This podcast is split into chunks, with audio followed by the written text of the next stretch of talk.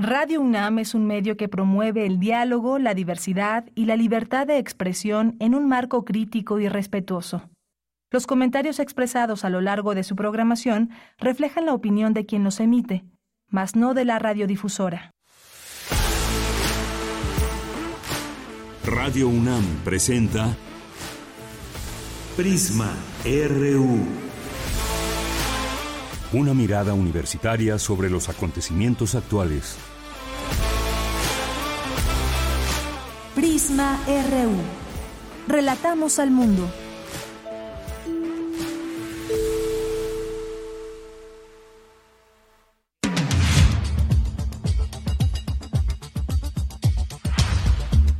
Muy buenas tardes, gracias por acompañarnos aquí en Prisma RU. Mucha información para este día que compartir con ustedes desde nuestra Universidad de México y el mundo y también temas al análisis como el cambio climático y la crisis del agua. Vamos a platicar hoy ampliamente con el doctor Benjamín Martínez López, doctor en Ciencias Naturales por la Universidad de Hamburgo, estudió la licenciatura en Oceanografía Física en la Facultad de Ciencias Marinas de la Universidad Autónoma de Baja California y pues vamos a platicar con él. ¿Se va a acabar el agua o no? ¿Cuál es la situación que apremia en el mundo? Y sobre todo, pues en México han pasado muchas cosas respecto al agua. Platicaremos con él sobre este tema hoy, no se lo pierdan. Vamos a platicar también con el doctor... Eh, el doctor Ortiz Weidmar, Arturo Ortiz Weidmar, que es doctor en economía, y nos va a invitar a un a una mesa redonda, reflexiones sobre el desempeño reciente de la economía mexicana. Ya ven que es un tema que nos atrae mucho a cualquier persona que habita en este país para entender todos estos procesos que tienen que ver con la parte económica y sobre todo las expectativas de fin de sexenio. Vamos a platicar con él desde el Instituto de Investigaciones Económicas de la UNAM. Tenemos también una invitación a ciclo 27, pero ¿quiénes somos nosotros para opinar?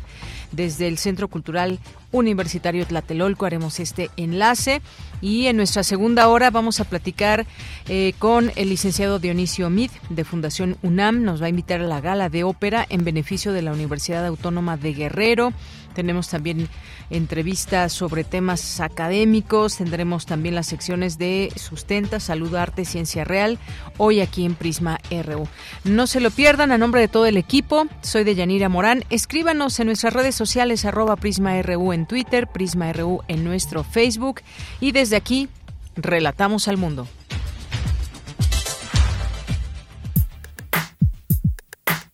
Relatamos al mundo. Relatamos al mundo.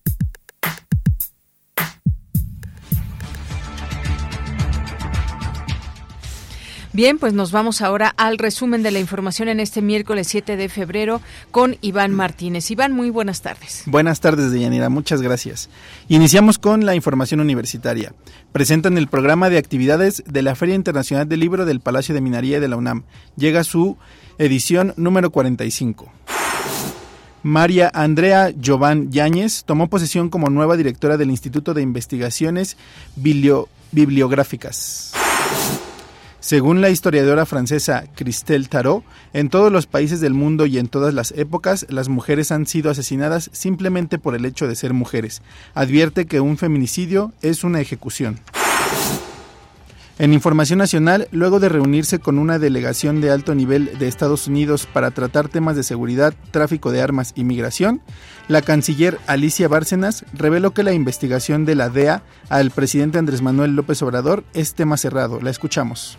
Lo que se tocó, por lo menos en la reunión privada que sostuvimos con el presidente Andrés Manuel López Obrador y la señora Lee Sherwood, la asesora de seguridad de la Casa Blanca, le dijo al presidente que este es un tema cerrado, para es un tema que ocurrió en 2006 y las Estados Unidos fueron cerradas sin haber encontrado ningún tipo de, yo diría, de delito ni, ni, ni, consecuencia de ello. Así es que es una investigación que en realidad es antigua, ¿verdad? Un periodista recoge de no sé, de reportajes de la DEA, pero antiguos, y eh, para ellos este es un tema cerrado. No es, no es un tema de disculpa, no es un tema de que no proviene de, de la oficina ni del presidente Biden, ni del Departamento de Estado, ni de la Casa Blanca. Esto es un tema que proviene más de la DEA, y la DEA pues tiene también sus propios eh, cursos institucionales, pero yo lo que quiero decir es que este es un tema realmente cerrado.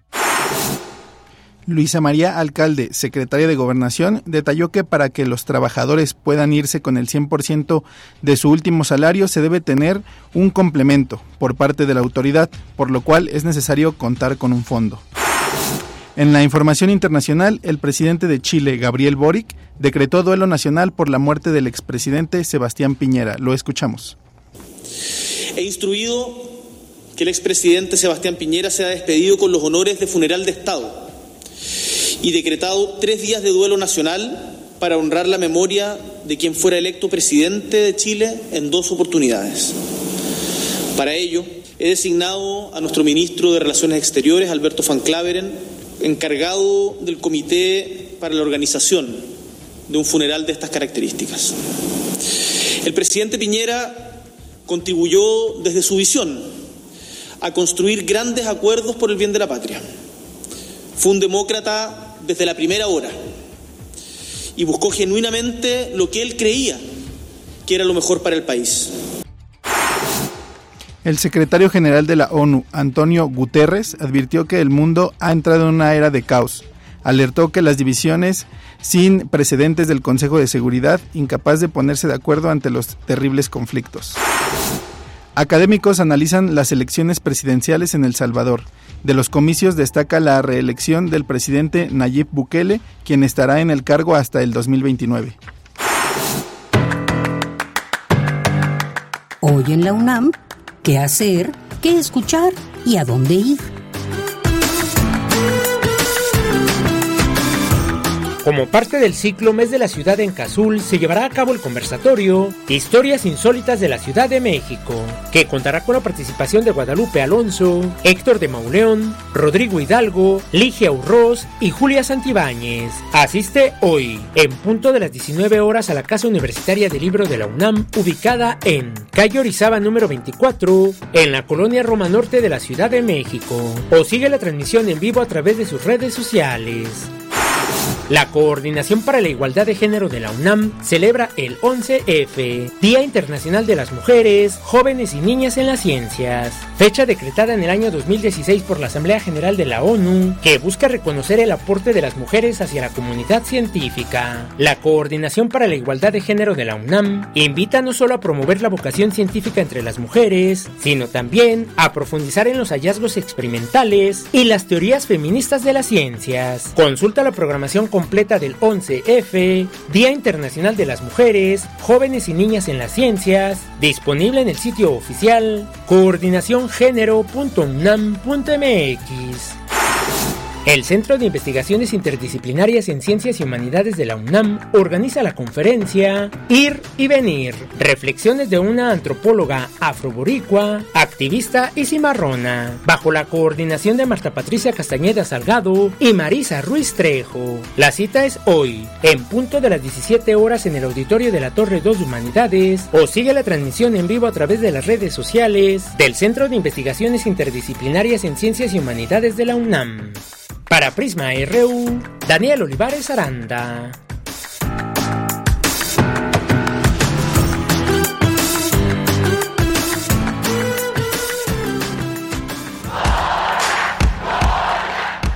Campus RU.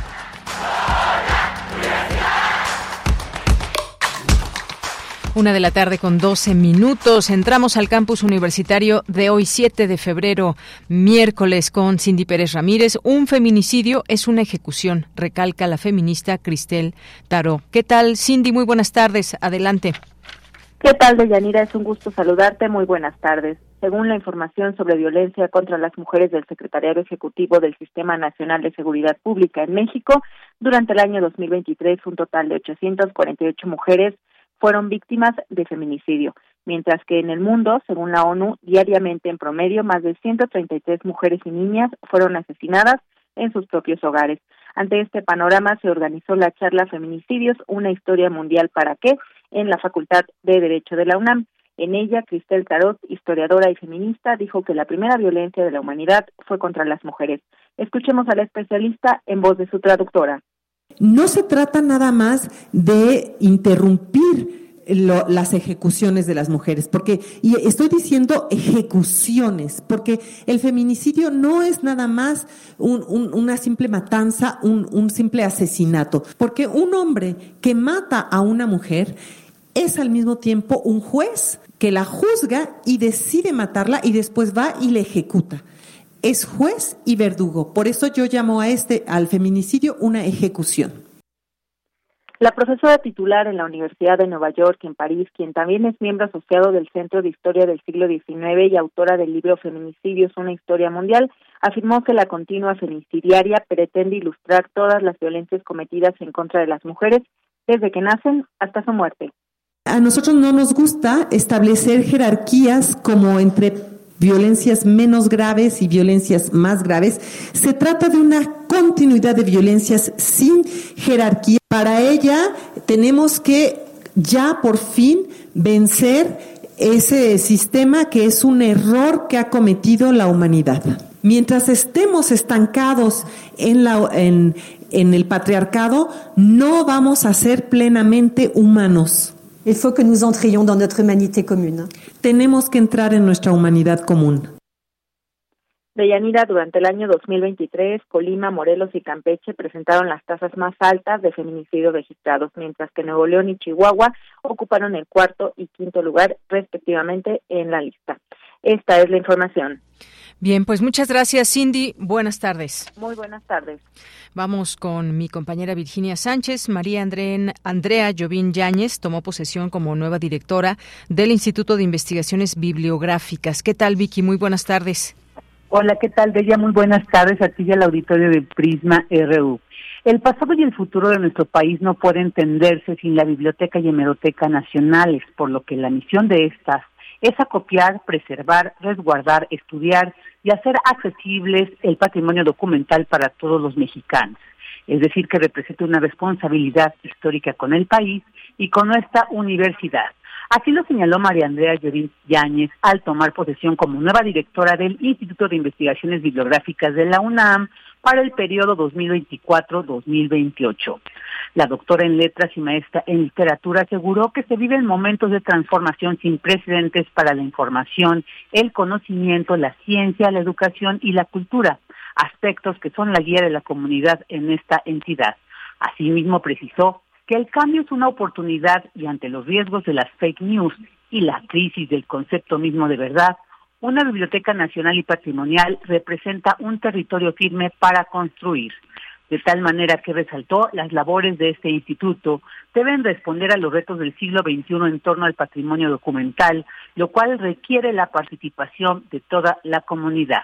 Entre los ejes de su plan de trabajo destacó la innovación a través de la conciliación de la tradición con la vanguardia, por medio de nuevas dinámicas institucionales y participando activamente en la incorporación de paradigmas recientes de la tecnología y la inteligencia artificial, toda vez que subrayó somos herederos de una rica tradición bibliográfica que debemos reconocer y enriquecer con nuevas perspectivas y lo que se realiza en esa instancia adquiere sentido en relación con los usuarios de los acervos y en el marco de la encomienda de resguardar el patrimonio documental para las nuevas generaciones y en especial ponerlo a disposición de las y los mexicanos. Por su parte, el ahora exdirector de este instituto, Pablo Mora Pérez Tejada, agradeció a la comunidad y a los participantes en el proceso de designación por trabajar con dedicación y empeño en el fortalecimiento de esta institución doblemente nacional y autónoma. Esta es la información de ella. Bien, Vicky, muchas gracias. Buenas tardes. Buenas tardes. Vamos ahora con Cristina Godínez. Académicos analizan las elecciones presidenciales en El Salvador. Adelante, Cristina. Hola, ¿qué tal, Deyanira? Un saludo para ti y para el auditorio de Prisma RU. El pasado domingo en El Salvador hubo comicios presidenciales y legislativos, destacando la aplastante victoria del presidente Nayib Bukele para continuar en el cargo por otros cinco años más.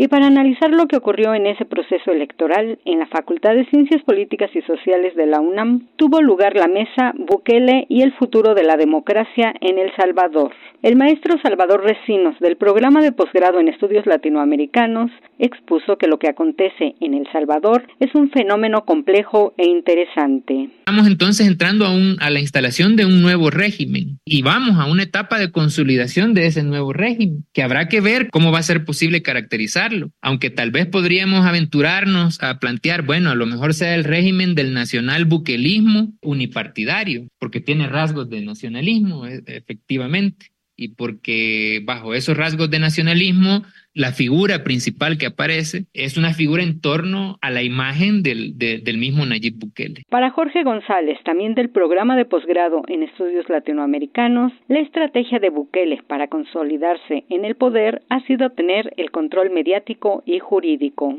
No solamente se ha centralizado desde una forma legislativa, judicial y desde el poder legislativo, ejecutivo y judicial, sino también se ha monopolizado en el sentido de que los partidos de oposición carecen de legitimidad. Entonces, esto ha sido capitalizado por Nayib Bukele, quien finalmente, además de todos estos partidos políticos de oposición, ha atacado a los poderes fácticos. Por poderes fácticos podemos entender los medios de comunicación, los periodistas, las organizaciones civiles que están de alguna forma cuestionando a Nayib Bukele. Consideró además que ha sido exitosa la medida de encarcelar a los integrantes de pandillas en el marco de un régimen de excepción constitucional que data de 2020 así como su plataforma política que es populista. Enmarca su movimiento como una misión histórica para devolver el poder político al pueblo y arrebatarle el control del gobierno a una élite corrupta encarnada por los partidos tradicionales a los que llaman los mismos de siempre. Es decir, Bukele tiene enmarcado el mismo manual de dictador. De Yanira, este es mi reporte.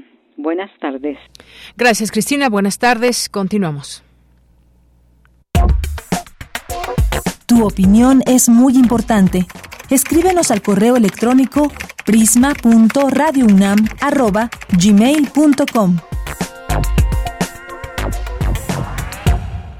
Una con 20 minutos. Doy la bienvenida a Diana Recendis, coordinadora de la Unidad de Vinculación Artística del Centro Cultural Universitario Tlatelolco. ¿Qué tal, Diana? Muy buenas tardes. Hola, Deyanira. Buenas tardes. ¿Cómo están? Muy bien, muchas gracias. ¿A dónde nos vas a invitar? Cuéntanos, Diana. Ay, pues las voy a invitar al ciclo 27 de nuestros talleres que eh, cada, cada semestre lanzamos de la Unidad de Vinculación Artística aquí en el Centro Cultural Universitario Tlatelolco. Esta vez con la temática o con la propuesta, pero ¿quiénes somos nosotros para opinar?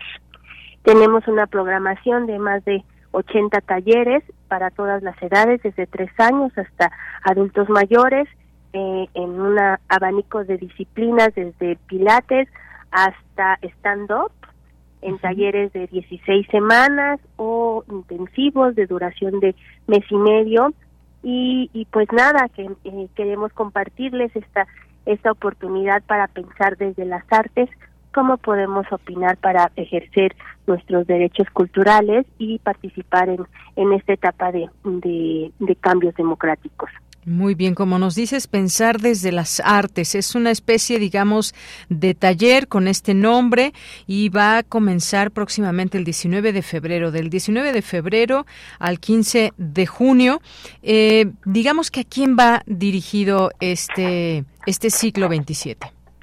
Eh, mira, pues por ejemplo para infancias tenemos un taller eh, ¿Quién eres? Arte e Identidad, que es para hablar justamente de, qué es lo que nos hace conformar nuestra personalidad, nuestro nuestra expresión de género.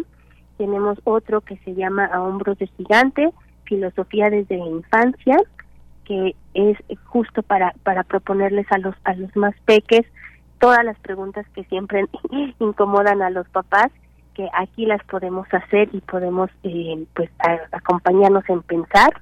Teatro y máscaras para llevarnos al al teatro y a la expresión de, del cuerpo desde las artes desde el escenario eso por por el lado de las infancias. Para jóvenes y adultos por ejemplo está el de hombres en reconstrucción un taller virtual para hablar de nuestra masculinidad o, o de cómo se está se tiene que replantear a la par que el feminismo está avanzando, nos está haciendo preguntas y los hombres tienen que buscar sus espacios donde hablar. Eh, tenemos otro taller de autobiografía escénica para la memoria, dirigido a adultos mayores para llevar todas sus aventuras, experiencias al escenario y poder eh, pues compartir sus, sus historias con, con otras personas. Y otro, otro taller del papel a la pared para todo lo que queremos plasmar en nuestro cuaderno, podamos llevarlo a una barda, a un muro, a un dispositivo mucho mayor. Entonces, nuestra oferta es muy variada y les hablamos, te digo, a, a toda la comunidad, desde los más pequeños hasta los más grandes. Tenemos talleres virtuales y presenciales. Muy bien, bueno, pues ahí está también está su página de internet donde está toda la información y me gustó esto que estaba leyendo justamente que anuncia este ciclo 27 que dice las decisiones que tomamos marcan un camino y aunque andamos solos en comunidad se forma nuestro horizonte. El arte siempre acompaña nuestros pasos en el andar con un color, una melodía, un paso de baile, un gesto, una forma. Sin embargo, el lugar que ocupa la creación y apreciación artística resulta vital de manera consciente solo para algunas personas, ¿qué puede aportar el arte y la cultura en la toma de decisiones que marcan el rumbo de una sociedad? Me parece que aquí se sintetiza muy bien pues esta reflexión que puede emanar desde estos talleres que se proponen en este ciclo 27. Tomen nota de verdad y aprovechen, aprovechen en la universidad, aprovechen a esta eh, unidad de vinculación artística porque pues está hecha por personas que conocen, que saben del arte, que nos empapan de todo esto. Así que creo que es una invitación muy, muy grande y muy amplia para, para las personas que quieran participar, Diana.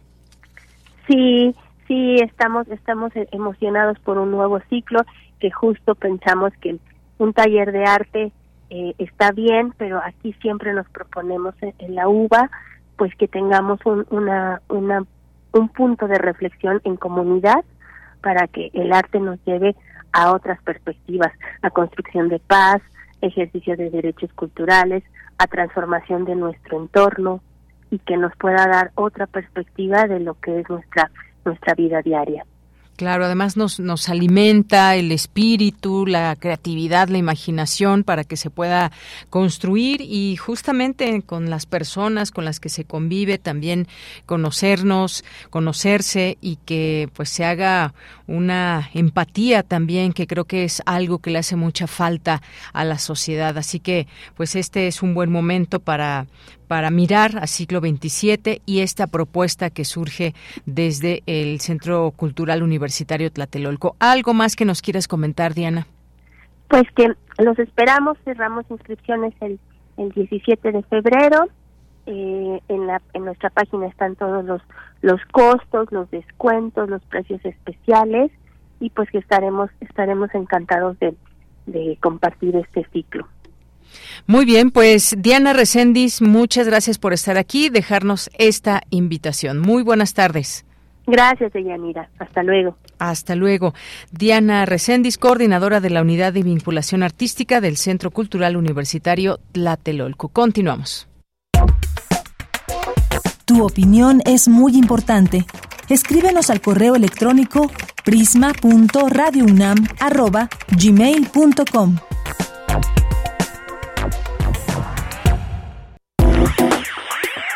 Queremos escuchar tu voz. Síguenos en nuestras redes sociales. En Facebook como Prisma RU y en Twitter como arroba PrismaRU. Continuamos y ya estamos aquí para hablar, como les había dicho al inicio, del cambio climático y la crisis del agua. Ahora hemos visto muchas noticias donde se habla de, pues desde el día cero, sin agua, eh, si es falta de planeación, qué pasa en México, que es lo que tenemos a la mano en nuestra comunidad, pero qué pasa también en el mundo, cómo centrar este problema en lo que pasa en el mundo. ¿Realmente nos vamos a quedar sin agua o qué es lo que está pasando alrededor? De todo esto, cómo es que también influye el ser humano eh, generando cambios como el cambio climático que afecta al mundo. Pues platiquemos de este tema de manera amplia. Ya está aquí en cabina con nosotros el doctor Benjamín Martínez López. Él es doctor en Ciencias Naturales por la Universidad de Hamburgo. Estudió la licenciatura en Oceanografía Física en la Facultad de Ciencias Marinas de la Universidad Autónoma de Baja California y la maestría en el Centro de Investigación Científica y Educación Superior Superior de Ensenada, sus líneas de investigación, modelos de complejidad intermedia aplicados al estudio de cambio climático y modelación numérica de la circulación oceánica y atmosférica. ¿Qué tal, doctor? Bienvenido, muy buenas tardes. Muy buenas tardes, muchas gracias a usted por la invitación. Eh, yo creo que cuando hablamos del cambio climático, pues nos vienen a la mente muchas cosas, que si eh, está subiendo la temperatura y más, pero cuando nos llega cada vez más cerca o sentimos cerca un problema como la falta de agua es cuando pues estamos mucho más interesados de ver a ver cómo puedo ayudar o por lo menos entender el problema. ¿Cómo, cómo situar el problema del agua, doctor? Eh, vamos yendo pues de lo general a lo particular. ¿El agua del mundo se va a acabar en algún momento o simplemente disminuye pues esta, a veces la sequía, disminuye que haya agua que, que, podamos utilizar? ¿O qué es lo que está afectando? Se habla del cambio climático, pero ¿cómo acercarnos a la realidad? ¿Qué es lo que está pasando en este sentido? Bueno, mire, el planeta eh, lo llamamos Tierra, ¿no? Pero realmente se nos olvida que un gran porcentaje está cubierto de por océanos. Eh, es un agua salada que no podemos utilizar, pero cada día, precisamente por la energía proveniente del sol, eh, gran cantidad de agua se evapora, se forman nubes, precipitan ciertas regiones, ya sea sólida, nieve, granizo o, lluvia, ¿no?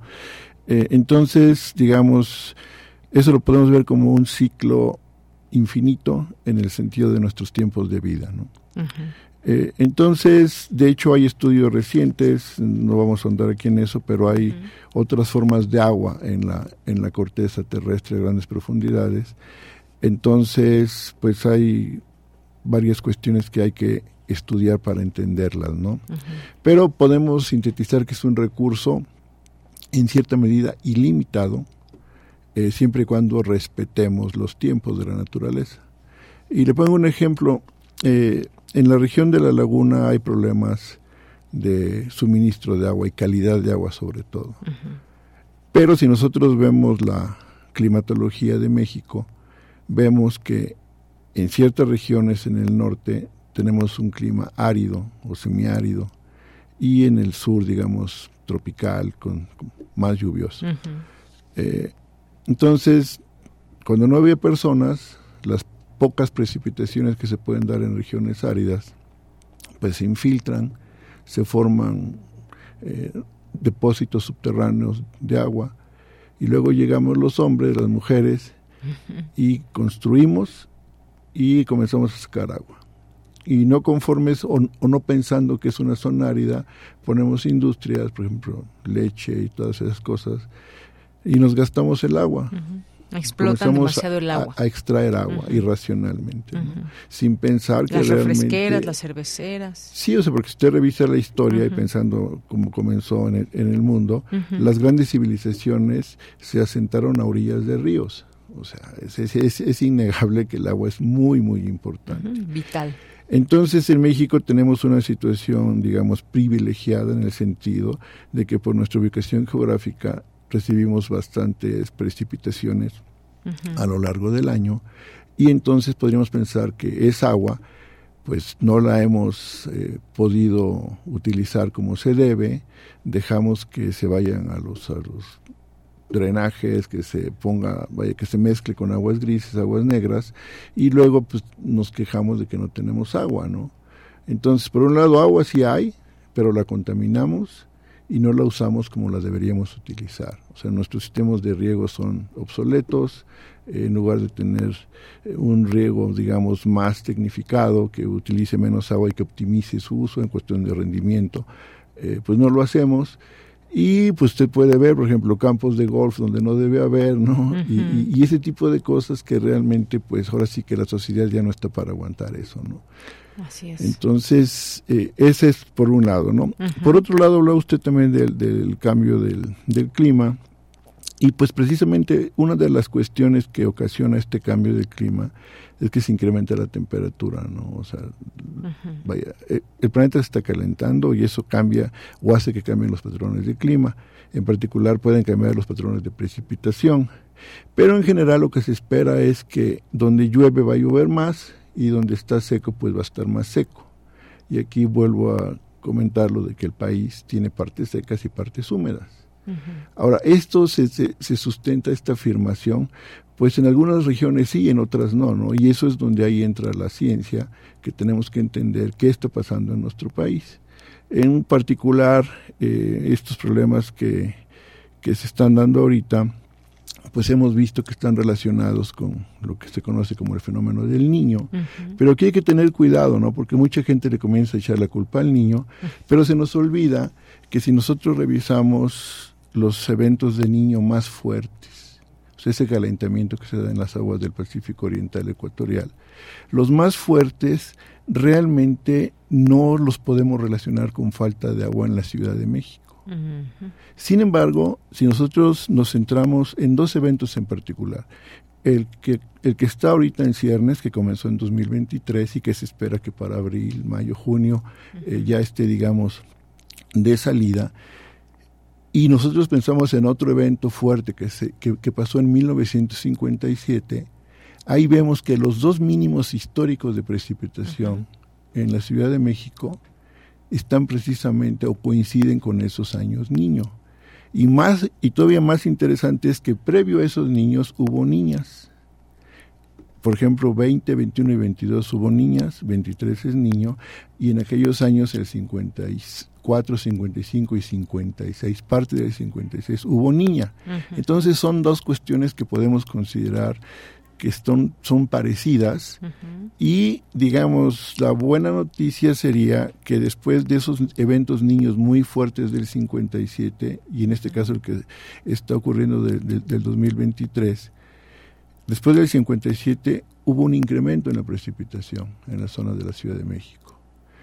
Entonces si todo va como en aquella ocasión y realmente entramos en, en, en abril a condiciones neutrales, pues podríamos esperar que este evento no se repita, es decir, que el año 2024 tenga más precipitaciones, al menos en la zona de la Ciudad de México, que, que, el 2023, que los registros muestran que de 1950 a la fecha, el año que ha estado más seco fue 2023. Entonces ahí tenemos dos cuestiones. Una cosa es el calentamiento del planeta y otra cosa es la interacción o cómo está respondiendo ese niño a ese calentamiento. Entonces aquí hay que, digamos, entender todo eso para poder tener una estimación más o menos robusta de lo que podría pasar. Claro, esto yéndonos de esta parte general que es importante conocer y luego ahora hemos visto y si ponemos eh, aquí en las noticias, pues ha habido muchos eh, eh, pues muchas noticias en torno a qué va a pasar en la Ciudad de México, si las sequías se pueden prolongar, eh, por qué no hay agua en la Ciudad de México o en algunas zonas, porque no está generalizado. Vimos incluso bloqueos de personas que, bueno, pues sea el cambio climático, el niño, la niña pero no hay agua en sus casas. Se habla también de la planeación y de la, de la infraestructura que hace que pues podamos tener agua en la comodidad de nuestras casas. ¿Qué está pasando, digamos, a este nivel ya más particular eh, en la zona del Valle de México, en la Ciudad de México? En algún momento, pues vimos que Monterrey también tenía muchos problemas de, de agua. ¿Qué pasa a ese nivel local, doctor? Bueno, mire, a nivel local definitivamente tendría que ser un problema local en el sentido de que pues las autoridades son las que se encargan de distribuir el agua. O sea, ahorita digamos esto está tomando cierto cierta fuerza en los medios informativos porque precisamente se está tocando creo por primera vez colonias de la ciudad donde hay una gran fuerza económica, ¿no?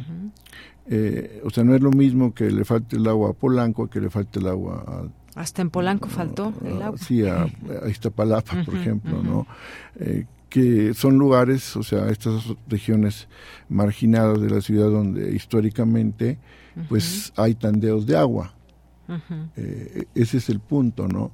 Eh, ahora, el hecho de que, de que nosotros estemos sacando agua de los, de los pozos de la Ciudad de México para, digamos, para completar con lo de Cutzamala, eh, pues es insostenible en el sentido de que sacamos más agua de la que permitimos que se infiltre. Entonces, si nosotros permitiéramos a las autoridades que se infiltrara esa agua que, que, vaya lo que nos llueve, pues eso de alguna manera iba a amortiguar el problema, pero no es el caso. Ahora bien, eh, desafortunadamente, si nosotros revisamos la historia, porque hay que entender lo que pasó para poder saber dónde estamos y a lo, que nos podemos enfrentar, pues hay, hay estudios publicados, serios, donde muestran que en los, en los 2000 años anteriores al tiempo actual ha habido periodos muy prolongados de lluvias muy intensas y también periodos muy prolongados de sequía. Mm. En particular, en los últimos 150 años más o menos, hemos estado viviendo en un periodo de lluvias abundantes en la Ciudad de México, pero si ya tuvimos un periodo de lluvias abundantes de más de 100 años, pues tenemos que prepararnos para lo que podría ser un periodo muy largo de lluvias muy escasas. O sea, ya se, ya se está presentando eso en la Ciudad de México, no sabemos. Los análisis muestran que llegamos a un máximo en 2015 por ahí y vamos hacia abajo. También otros estudios sugieren que en las próximas décadas o siglo podríamos tener más episodios de tipo niña en, el Océano Pacífico Oriental. Eso podría implicar que, el, por ejemplo, el noroeste de México sufra con lluvias escasas. Mm. Entonces, todas estas cuestiones apuntan a que, al menos en la Ciudad de México, podríamos estar iniciando un periodo largo con restricciones de agua, ¿no? lo cual sería una cuestión bastante complicada que tendríamos que prepararnos. ¿Cómo, ¿Cómo es que nos podríamos preparar? Se habla mucho del sistema Kutsamala, se habla mucho también en ocasiones. ¿Va a haber eh, el cierre de las tomas de agua porque están eh, generando pues un tema ahí con la infraestructura. Pero ¿qué pasa? ¿Qué es el sistema Kutsamala? ¿Cómo, cómo funciona? ¿O a qué, cómo podríamos empezar a darle, digamos, una solución en dado caso a los problemas de agua en una ciudad tan grande como la de México? Pero además su zona conurbada, el Estado de México, pues también tiene serios problemas en este sentido. Mire, si, si esos periodos muy secos que se pudieran presentar realmente ocurren, no va a haber sistema de Kutsamala que, que no sirva para nada, posiblemente no va a llover. Eh, vaya, porque son, son presas y todo que captan ríos, riachuelos, precipitaciones, ¿no? O sea, de, de, de, ciertas regiones o cuencas hídricas que se o hidrológicas que se denominan. Pero si no llueve entonces usted ese ese aporte prácticamente desaparece. Entonces realmente yo considero que la única medida posible que tenemos de, de adaptarnos es hacer un uso muy eficiente del agua reutilizar nuestra agua pero sobre todo buscar fuentes alternativas de agua. ¿no? O sea, en el mundo se ha desarrollado muchísimo la desalación de agua de mar, utilizando energía solar, por ejemplo, para abaratar los costos. ¿Eso es muy caro? por ejemplo? Pues es que, que, es que es caro, ¿no? O sea, no sé los costos actuales, pero hace algunos años platicaba yo con la doctora Blanca Jiménez, la que era directora de Conagua, y ella me comentaba que pues, andaba ya menos de un dólar por metro cúbico. O sea, si usted tiene su casa ¿no? y necesita mil litros de agua, pues usted sí pagaría el equivalente a 50 pesos por mil litros de agua. ¿no? Mm. O sea, yo alguna vez pagué 500 pesos por mil litros, ¿no? Cuando vivía yo en Santo Domingo y nos quedamos sin agua. Entonces, realmente eh, es cuestión de, de, que existan los incentivos, porque la tecnología existe. Eh, los desarrollos ahí están, un ejemplo es el Estado de Israel, ¿no? que desala bastante, bastante agua de mar y es productor de hortalizas, ¿no? Entonces, ¿cómo si ahí casi no hay agua? No, no, pues no, es que, es que usan el agua de mar. Entonces puede agregársele valor a toda esta cuestión, o sea, por ejemplo, la salmuera que queda, pues utilizar la sal, muchísimas cosas, ¿no? Utilizar energía eh, eh, solar, también hay ciertas eh, digamos, plantas desaladoras totalmente automáticas que funcionan por el oleaje y sirven para sacar varios cientos de miles de metros cúbicos. Entonces, hay formas de, de verlo, todo implica eh, sentarse, la gente que sabe del tema, los tomadores de decisiones, hacer un análisis de costo-beneficio, ¿no? Pero todo eso veo que aquí en México no se está haciendo, ¿no? Y ya deberíamos de ponernos a trabajar, porque como le digo, los, los primeros signos de esos periodos intensos, largos, con escasez de agua, pues parecería que ahí están comenzando a aparecer, ¿no? Claro, y habría que mirar un poco hacia el futuro, porque efectivamente podemos, no podemos predecir cómo se va a comportar exactamente el clima, se puede pues avisorar, estudiar qué es lo que puede pasar con estos fenómenos, pero pues habrá que echar esa mirada al futuro desde esa idea de la planeación, de cómo podríamos, por ejemplo, esta es una opción de desalar el agua del mar, que es pues tenemos demasiado mar en este planeta Tierra. Y, y sobre todo pues enterar también de todo esto. Hay, ha habido campañas, y yo desde que recuerdo, desde que era niña, campañas de ahorrar el agua. ¿Qué tanto también eh, podríamos como sociedad, digamos, abonar a este tema? Ahorrar o reutilizar el agua si antes de que salga el agua caliente de la regadera y usarla y demás. ¿Qué, qué pasaría si todos nos pusiéramos en ese sentido a ahorrar agua? ¿O qué tan viable puede ser? Pues mire, yo más o menos eh, lo que le puedo decir por experiencia propia es que si uno ahorra agua puede ahorrar en un 40% más o mm. menos. Si yo me gastaba 100 unidades de agua, me voy a gastar 60, lo cual es un ahorro bastante significativo. Eh, ahora, como le comentaba, en la agricultura se usa muchísima agua y muchas veces se desperdicia. Es, agua que se va a evaporar, ¿no? ¿Por qué? Porque no, no se tecnifica bien el campo, eso también, ¿no? Hay que dar los incentivos a todos los productores o ayudar o qué sé yo, ¿no? O sea, para que realmente eh, tengamos un campo que no esté expenso, por ejemplo, a que abran las presas y que los canales de riego e, e inundo para regar, ¿no? O sea, lo cual es muy ineficiente y se gasta muchísima agua, ¿no? También no contaminar nuestros mantos freáticos, ¿no? Es bien importante. Yo alguna vez a una eh, reportera le comentaba que bueno, o sea, ¿qué se hace con todas las pilas, no? Porque usamos pilas de una manera, eh, pero irracional. Y yo realmente he visto muy pocos lugares donde yo puedo llevar mi bolsita con pilas y echarla ahí. Y sé que al menos considero que le van a dar un buen uso, ¿no? En el sentido de que lo pongan donde no contamine. Claro. Pero también algunas veces he ido por, por ciertos basureros y veo un montón de baterías ahí tiradas, ¿no? Entonces, pues es algo que como usted dice, desde niños nos deberían inculcar eso. Considero que, que, se hace bien, porque yo he visto niños que corrigen a los papás en ciertas cuestiones. Entonces es algo que también tiene que haber mucha comunicación entre la Secretaría de Educación Pública y las personas del gobierno federal, estatal o municipal que sepan de estos temas y quieran de alguna manera contribuir a disminuir este tipo de problemática. Claro, pues son varios elementos, eh, doctor, que nos llevan a pues hablar de la escasez del agua en el Valle de México, por ejemplo, y que ha impactado a millones de habitantes que sufren recortes en el suministro. Y bueno, hay ¿El agua se acabaría algún día o esto depende también de estos fenómenos o siempre va a haber agua pero tenemos que saber cómo usarla para que alcance para todos?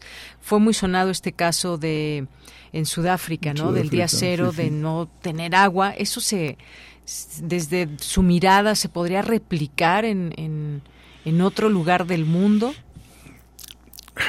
Mire, desgraciadamente aquí en la Ciudad de México es un buen ejemplo. Eh, y el buen ejemplo es que antes, digamos, de tiempos de, los aztecas, de todo eso, ¿no? Era un lago increíble todo esto, eh, y entonces se fue cada vez acotando más a los ríos, se canalizaron, etcétera, ¿no? Eh, se, se desmontó o sea, los árboles y todo eso lo, lo tiraron. Entonces, eso de alguna manera provoca cambios en el microclima. Entonces, eso por un lado. Pero por otro lado, esta variabilidad natural que le comento de los 2000 años, donde ha habido periodos muy extremadamente húmedos y extremadamente secos. O sea, es parte de esa variabilidad natural. A veces llueve mucho y a veces va a llover poco. Entonces, considerando que realmente en las próximas décadas encaremos uno de estos periodos que ya pasaron. ¿eh? O sea, yo no estoy suponiendo algo que nunca se ha visto, es algo que ya ha ocurrido. Entonces, si viene un periodo de pocas lluvias y que dure muchos años, y por muchos años me refiero a varias décadas, incluso hay periodos con más de un siglo de duración. No quiere decir que no llueva, quiere decir que en general las lluvias son mucho más bajas. Entonces, si eso pasara y se colapsa el sistema de Cutzamala y el agua que podemos sacar, ya es imposible sacarla porque se nos van a empezar a colapsar las construcciones, porque el subsuelo se va a seguir compactando y, se va, y nos vamos a seguir hundiendo, entonces va a ser imposible hacer eso. En ese sentido, sí se podría presentar eso que hablan del día cero sin agua pero no como algunos medios dicen que en junio. en junio. Eh, eso es imposible, ¿no? Hay quien dice eso es amarillismo. muy Sí, sí, y no, y no sé, sinceramente no sé quién lo diga, no he visto que, cuál es el expertise, pero para mí, en muy particular opinión, y aquí hablo a título personal, es totalmente, eh, está fuera de toda realidad. ¿no? Pero en el otro sentido, ya pensando en ese largo plazo, lo que podría pasar si ocurren estas cuestiones que, como le repito, ya han ocurrido, pues sí podría suceder que de repente pues no nos salga agua de la tubería, ¿no? de, que, de que no nos llegue y que el agua de los pozos esté muy sucia, que sea prácticamente imposible utilizarla y que sí tengamos que exportar agua, ¿no? O tengamos que gastar muchísimo dinero en bombear agua de zonas muy, muy lejanas. ¿no? Bien, pues qué interesante todo esto que nos platica. En todo caso, tendrían que pasar, digamos, sostenidamente, sin tantas lluvias, muchos años para llegar a un día así. Antes de eso, esperaríamos que haya acciones que lleven a que esto no suceda y que también desde quienes tienen la eh, pues la toma de decisiones en sus manos, que también volteen a ver todas las propuestas que pueden venir de quienes conocen, de quienes estudian, desde fenómenos como el cambio climático, su impacto en el tema del agua y más aún en una ciudad tan grande. Siempre nos gustaría que se hiciera pues mucho eh, mucho caso a quienes están estudiando todo el tiempo eh, y que saben sobre esto, como usted, doctor, y que pues se pueda planear. Creo que estamos todavía a tiempo de planear. Eso sí me parecería que podría ser un, un buen momento de partida. Totalmente de acuerdo con usted, la planeación es fundamental y sobre todo entender, ¿no? Entender eh, qué está pasando, por qué está pasando, para que podamos de alguna manera hacer una buena planeación, ¿no? Eso es fundamental. Muy bien. Entender el problema. Bueno, pues eh, doctor Benjamín Martínez López, muchas gracias por estar aquí en Prisma RU de Radio UNAM. Es un tema que ya teníamos muchas ganas de platicar y por supuesto que seguiremos platicando al respecto de él porque hay distintas aristas y formas de ver, entender el problema, pero pues bueno, creo que nos deja usted aquí una amplia reflexión y comprensión de lo que significa el tema del agua. Muchas gracias por venir. Al contrario, gracias a usted y un saludo a todo su auditorio. Muchas gracias. Gracias al doctor Benjamín Martínez López, doctor en Ciencias Naturales. Y bueno, pues con todo este currículum que les habíamos dicho al inicio, muchas gracias y continuamos. Queremos escuchar tu voz. Síguenos en nuestras redes sociales. En Facebook como Prisma RU y en Twitter como arroba PrismaRU.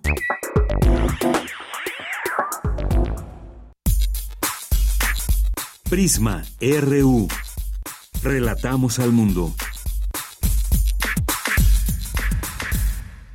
Vamos a nuestra siguiente charla, una con 51 minutos. Le doy la bienvenida al doctor Arturo Ortiz Guadimar, es eh, doctor en economía, sus líneas de investigación, comercio exterior, libre comercio, México ante la economía mundial, comercio exterior de México y la economía mexicana. ¿Qué tal, doctor? Muy buenas tardes. Muy buenas tardes, a sus órdenes. Gracias, doctor. Pues queremos que nos nos invite a esta mesa redonda porque pues va ahí es importante hacer esta reflexión sobre el desempeño reciente de la economía 2023 que acaba de terminar este año y las expectativas que se abren eh, ya pues de cara al fin de sexenio. Cuéntenos, por favor. Claro, mire usted, este, eh, decidimos organizar este evento para el día 21 de febrero a las 11, el día Zoom. Este, bueno, pues para discutir o reflexionar ahora ya con datos eh, reales que le dio el INEGI acerca del comportamiento de la economía mexicana, con otras variables que da el Banco de México y otros organismos. Entonces, la, lo que en general tratamos de de plantear es que pues fue un, un buen año económico, se creció en 3.1% del Producto Interno Bruto, que no es un crecimiento espectacular, pero es un crecimiento eh, de normalización, de consolidación, puesto que se entregaron las este, obras eh, insignia de este gobierno en su mayoría y solamente queda pues eh, terminar algunas. Entonces fue un crecimiento eh, moderado pero con baja inflación. Y eso es muy importante porque a pesar de que se aumentó el salario mínimo, no se desbordó la inflación como se decía en sexenios anteriores. Y además, pues una estabilidad en el peso y sobre todo una reserva del Banco de México, reserva monetaria, que es lo que le da estabilidad a la economía, pues este de, de 220 mil millones de dólares, cosa nunca vista. Entonces, pues creemos que fue un buen año, eh, que es el que es el consolida la la eh, este, la parte fundamental del sexenio y que las variables incluyendo el comercio exterior mejoraron mucho con relación al año pasado. y pues eh, pensamos que hay la perspectiva de que México en el en este año logre la autosuficiencia energética, sobre todo de gasolinas, eh, turbocina este, y otros petrolíferos que vamos a analizar allí este, en este evento pues un, una reflexión amplia de todos estos aspectos que ya nos dice y que seguramente pues será interesante conocer y acercarnos a una realidad que bueno pues siempre nos impacta el tema de la economía. Queremos saber si va a subir o no la gasolina eh, qué está pasando en el tema de los energéticos pero sobre todo pues eh, luego a finales de los sexenios o principios de los que siguen pues hemos tenido desafortunadamente impactos eh, de crisis y demás. ¿Cree que algo así pueda darse en México con el cambio de gobierno? No, bueno, yo no creo que algo así como el error de diciembre se esté cocinando ahorita, ¿no? Ajá, el, el, error de diciembre en realidad era el sexenio de Salinas y estalló en el de Cedillo, pero ya venía. ya se veía venir, doctor. Sí, en este caso no creo que haya una cosa así. Lo que sí es posible es que eh, no haya obras que requieran grande, gran inversión pública y el Producto Interno Bruto, pues en vez de, crecer, a lo mejor tiene una pequeña recaída, pero digamos dentro de, de, parámetros normales, ¿no? o inherentes a, a lo que es un cambio de gobierno. Claro, esto sujeto a los factores internacionales, que no los puede prever nadie. Claro. Como fue el caso de la pandemia, que nadie la pudo, nadie la previó, y sin embargo se vino y se vinieron abajo todos los, los este, las proyecciones y los proyectos y los presagios de, lo que se iba a pasar. Muy bien.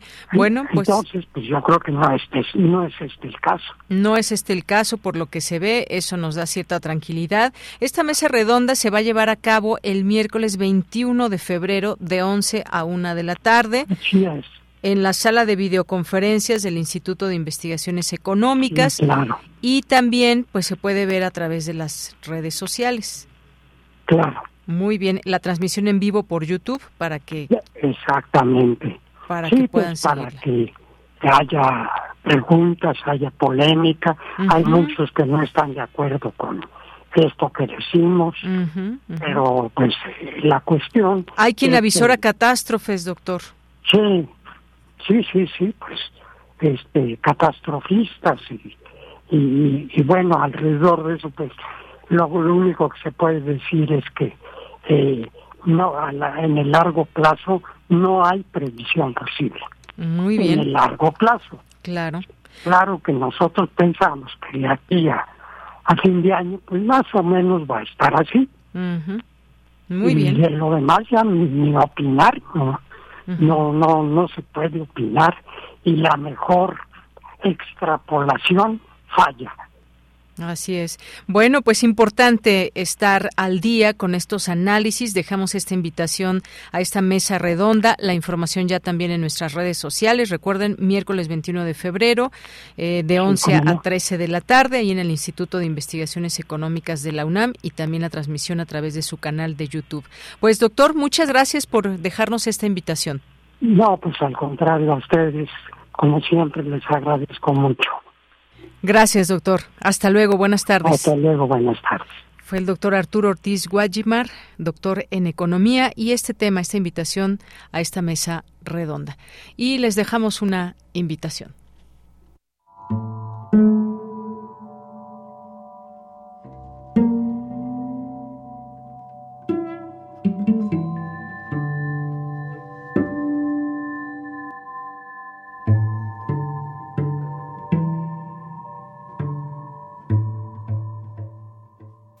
Tardes. Me dirijo a la amable audiencia melómana de Prisma RU para hacerles una cordial invitación a la presentación de un disco con música para violonchelo y medios electrónicos que lleva por título Ritualia. Yo soy Edgardo Espinosa, soy chelista, soy integrante de Onyx Ensemble, soy profesor de tiempo completo de la Facultad de Música de la UNAM y he elaborado este proyecto discográfico que finalmente ve la luz este próximo jueves 8 de febrero a las 19 horas en la Fonoteca Nacional que se encuentra en la calle de Francisco Sosa allá en Coyoacán. Este disco está integrado con seis obras que fueron escritas específicamente para este proyecto y son de la autoría de Otto Castro, Alejandro Cardona, Ricardo Masari Spiritini, Gian Angelus Pichardo, Miyuki Ito y Tonali Rufino Nakamura son compositores de varias generaciones diferentes que provienen de países como Costa Rica, Japón, Italia y México. Estaremos charlando en la presentación con Alejandro Escuer, con Iracema de Andrade, con Javier Platas Jaramillo y un servidor. Estaremos presentando este producto discográfico y esperamos contar con su amable presencia jueves 8 de febrero a las 19 horas en la Fonoteca Nacional. Ojalá pueda saludarlos por allá. Mil gracias.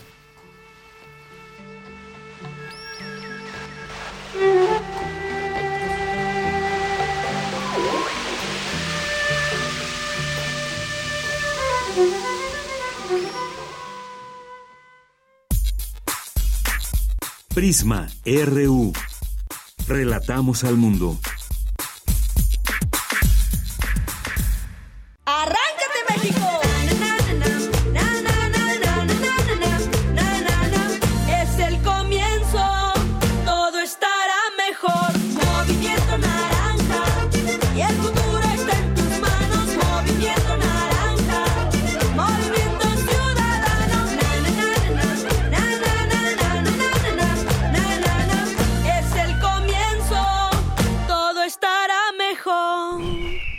Movimiento Ciudadano. Hay veces que vale la pena recordar el pasado, mirar tu hogar y pensar en el partido que te apoyó para tener tu casa propia, observar a tus hijos graduarse, gracias a que tuvieron una educación gratuita, y reflexionar que México vivió mejores épocas, aun cuando algunos decían que estábamos mal. Hoy vale la pena mirar al pasado para recordar que el PRI sí te apoya. PRI Un tejido infinito de impulsos. Un diálogo en los matices del silencio. Islas resonantes. Pensar el mundo a través del sonido. Sesiones de escucha y diálogos en torno al sonido. Con Cintia García Leiva. Islas Resonantes. Miércoles a las 4 de la tarde, después del corte informativo. Repetición Sábados a las 19 horas por el 96.1 de FM. Radio UNAM. Experiencia sonora. Si tienes familiares o amistades chilangas que viven fuera del país, no las dejes fuera de participar en las elecciones del próximo año. En el 2024, aunque estén lejos, podrán votar en la elección de la jefatura de gobierno y la diputación migrante. Solo deben inscribirse en la lista nominal de residentes en el extranjero para obtener su credencial para votar. Todo es por internet, sin filas y gratis, entrando a www.votoextranjero.ine.mx. Las elecciones son nuestras y de quienes viven fuera. Delate, Instituto Electoral Ciudad de México. ¿Dónde dejé mi INE? Ay, papá, aún no has ido a recogerla al módulo. Ay, no. ¿Dónde dejé el papelito que me dieron? Está en tu chamarra negra, pero recuerda que ahora también puedes recogerla con tus huellas dactilares. Si solicitaste tu primera INE, la actualizaste, pediste su renovación o reposición, debes recogerla en tu módulo antes del 14 de marzo. Que no se te olvide, la necesitas para votar el 2 de junio. Participa, porque en estas elecciones tu decisión es importante. INE. Caricias de electricidad, recuerdos. Navegando los siete mares, te espera con algo de cabaret, vodevil y mucha música. Araña Camello, en Intersecciones. Viernes 9 de febrero a las 21 horas, Sala Julián Carrillo. Entrada libre. Radio UNAM. Experiencia sonora. Tu opinión es muy importante. Escríbenos al correo electrónico prisma.radiounam@gmail.com.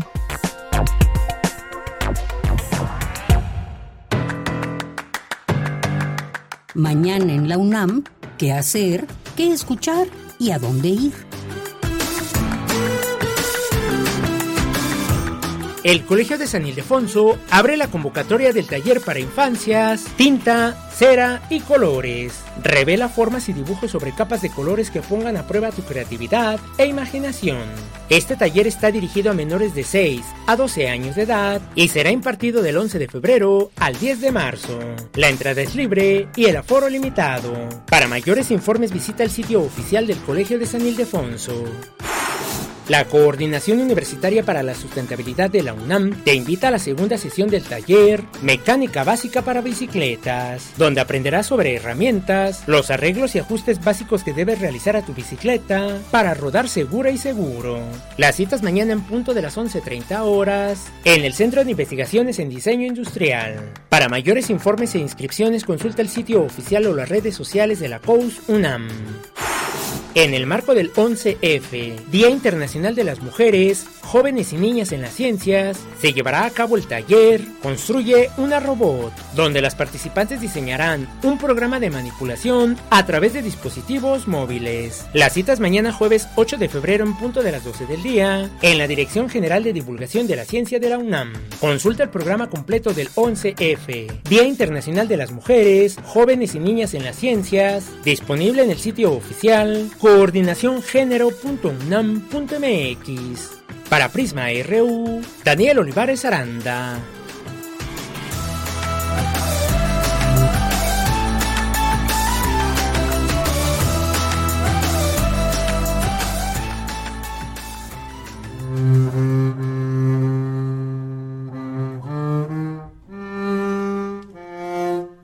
¿La reconoces?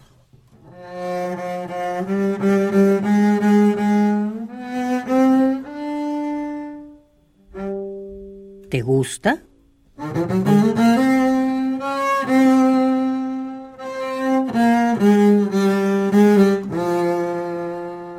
¿Tienes una versión personal de esta canción?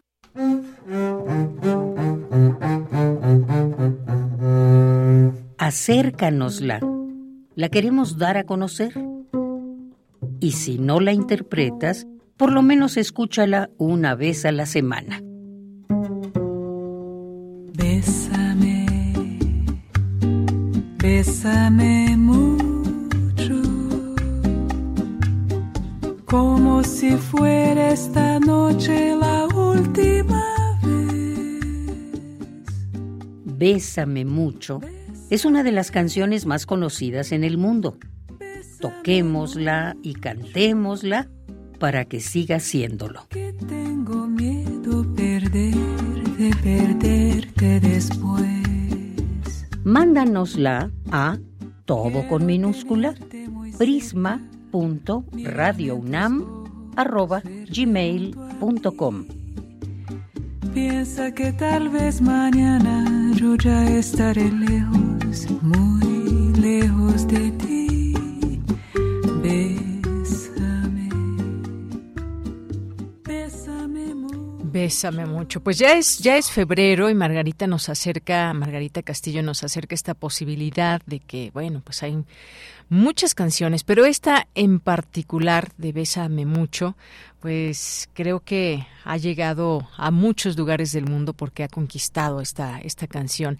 Así que si tienen alguna versión, como ella bien nos, nos decía aquí en este audio, eh, que nos puedan hacer llegar, pues mándenlo, mándenla aquí a prisma.radionam.gmail.com. La vamos a recibir con todo gusto. Ojalá que sean varias las propuestas que nos puedan enviar, que tengan su propia versión, que a lo mejor tienen una voz muy bonita y que pues quieran que la escuchamos, pues aquí les vamos a echar muchas porras también. Así que háganos llegar su, su versión de Bésame mucho, la vamos a recibir con mucho cariño, con mucho gusto. Y bueno, pues ya estaremos platicando más de esto. Ojalá que lleguen, como les decía, varias. Yo sé que muchas, muchos de ustedes quizás cantan, aunque sea bajo la regadera, pero otros más que más entonados que otros. Bueno, aquí estamos para escucharles. Manden esta versión. Y bueno, vamos a continuar y queremos mandar muchos, muchos saludos a las personas que nos están sintonizando y también a las que nos escriben a través de nuestras redes sociales, como Marco Fernández, como Mario Navarrete, también aquí que está por, por ahí detrás de un árbol, está grabando, eh, nos manda aquí un video en la Ciudad de México. Rosario Durán dice efectivamente la inversión es muy alta para recuperación de agua de lluvia y pocos gobiernos de otros eh, países lo hacen. El nuestro se les va el dinero en otras cosas. Gracias Rosario. Jorge Morán Guzmán, recordemos que la economía es objeto de estudio de la teoría del caos por su gran complejidad. Propongo una mesa sobre la economía y otra sobre el clima desde la teoría del caos. Sí, vaya tema este de la teoría del caos. Gracias, Jorge. Carlos Ríos, muy interesante entrevista con una visión objetiva de las actuales condiciones macroeconómicas de nuestro país. Por cierto, siempre valioso valiosos y ampliamente recomendable los seminarios y cursos del Instituto de Investigaciones Económicas de nuestra universidad. Saludos a todos. Gracias, Carlos Ríos. También para ti muchos saludos. Jorge Fra, Javier Flores, muchas gracias por estar aquí presentes. Eh, también Jorge Morán Guzmán nos dice, es necesaria una campaña intensiva y continua sobre el uso adecuado del agua en todos los medios de comunicación. Recuerdo los spots de Canal 11 sobre el agua que fueron suspendidos.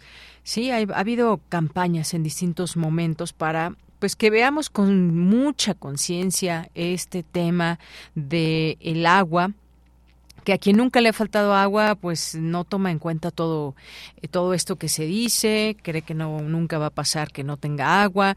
Las personas que han padecido, pues saben, saben de qué estamos hablando y saben lo que significa realmente ahorrar eh, el agua, que además cuesta y cuesta también dependiendo la zona donde vivamos, pero cuesta, el agua tiene un precio y creo que pues hay que siempre que tener esa conciencia de cuidarla, de preservarla.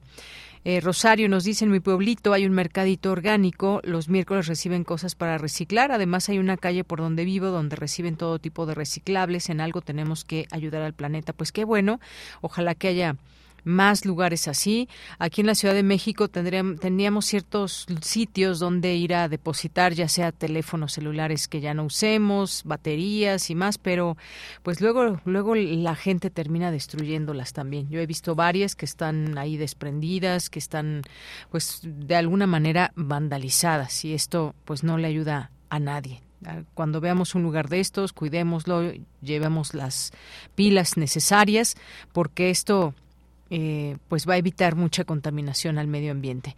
Gracias. Eh, Abelina Correa, también muchos saludos. Verónica Ortiz Herrera, muchas gracias, que nos dice buenas tardes. Si no estamos quedando sin, si nos estamos quedando sin agua, ¿cómo es posible que hayan permitido que Claudia Sheinbaum, con todo y los doctorados que dice tener, haya acabado con él?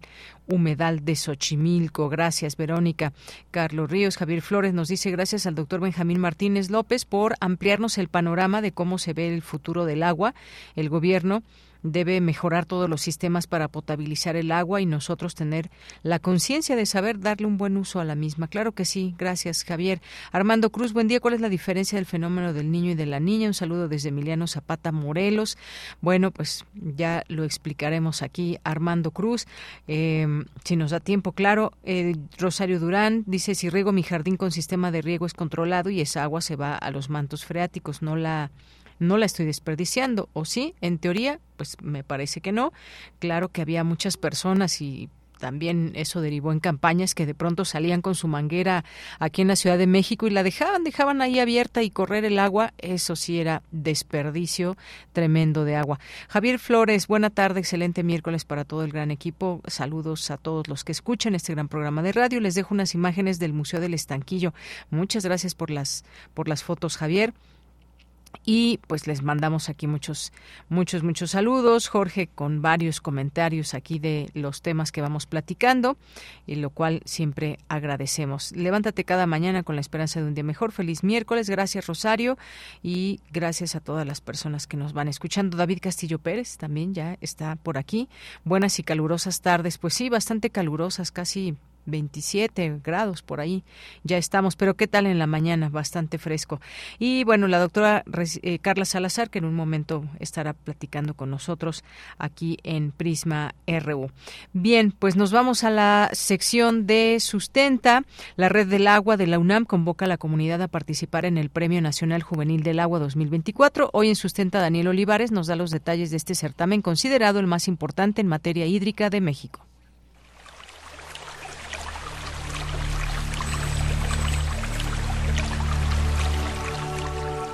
Sustenta. Sustenta. Innovación universitaria en pro del medio ambiente.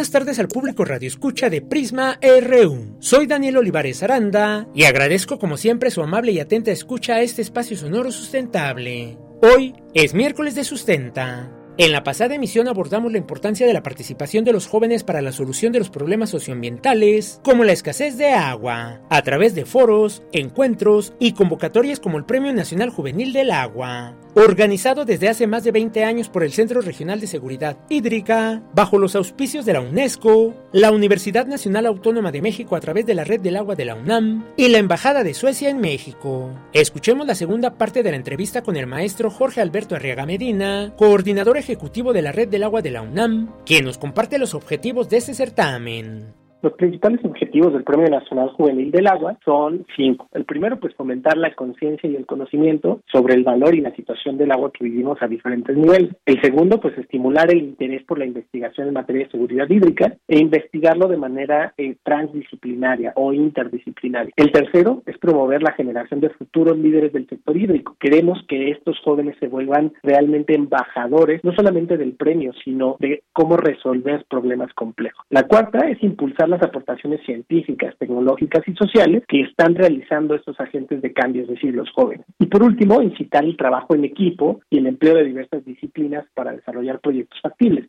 ¿Quiénes pueden participar en el Premio Nacional Juvenil del Agua 2024? Las y los estudiantes radicados en México de entre 15 y 20 años de edad, inscritos en instituciones de educación secundaria, bachillerato o su equivalente, públicas o privadas. Escuchemos nuevamente al maestro Arriaga Medina, quien detalla las características de los proyectos. Se tratan de proyectos que busquen resolver alguno de las cuatro áreas que abarca la seguridad hídrica, es decir, cómo darle agua potable y saneamiento a todas las personas. Ese, digamos, sería el primero. El segundo es abordar la relación del el medio ambiente, la naturaleza con los recursos hídricos. El tercero tiene que ver con cómo hacer más eficiente el uso en las actividades productivas, la ganadería, la agricultura, eh, los servicios, en cada una de las industrias. Eh, y el cuarto tiene que ver con cómo somos más resilientes ante los efectos del cambio climático y esto y su impacto en los fenómenos hidrometeorológicos extremos, como las inundaciones, las sequías, los deslaves, cómo aseguramos que la población pueda estar protegida y regresar más rápido a su vida ordinaria.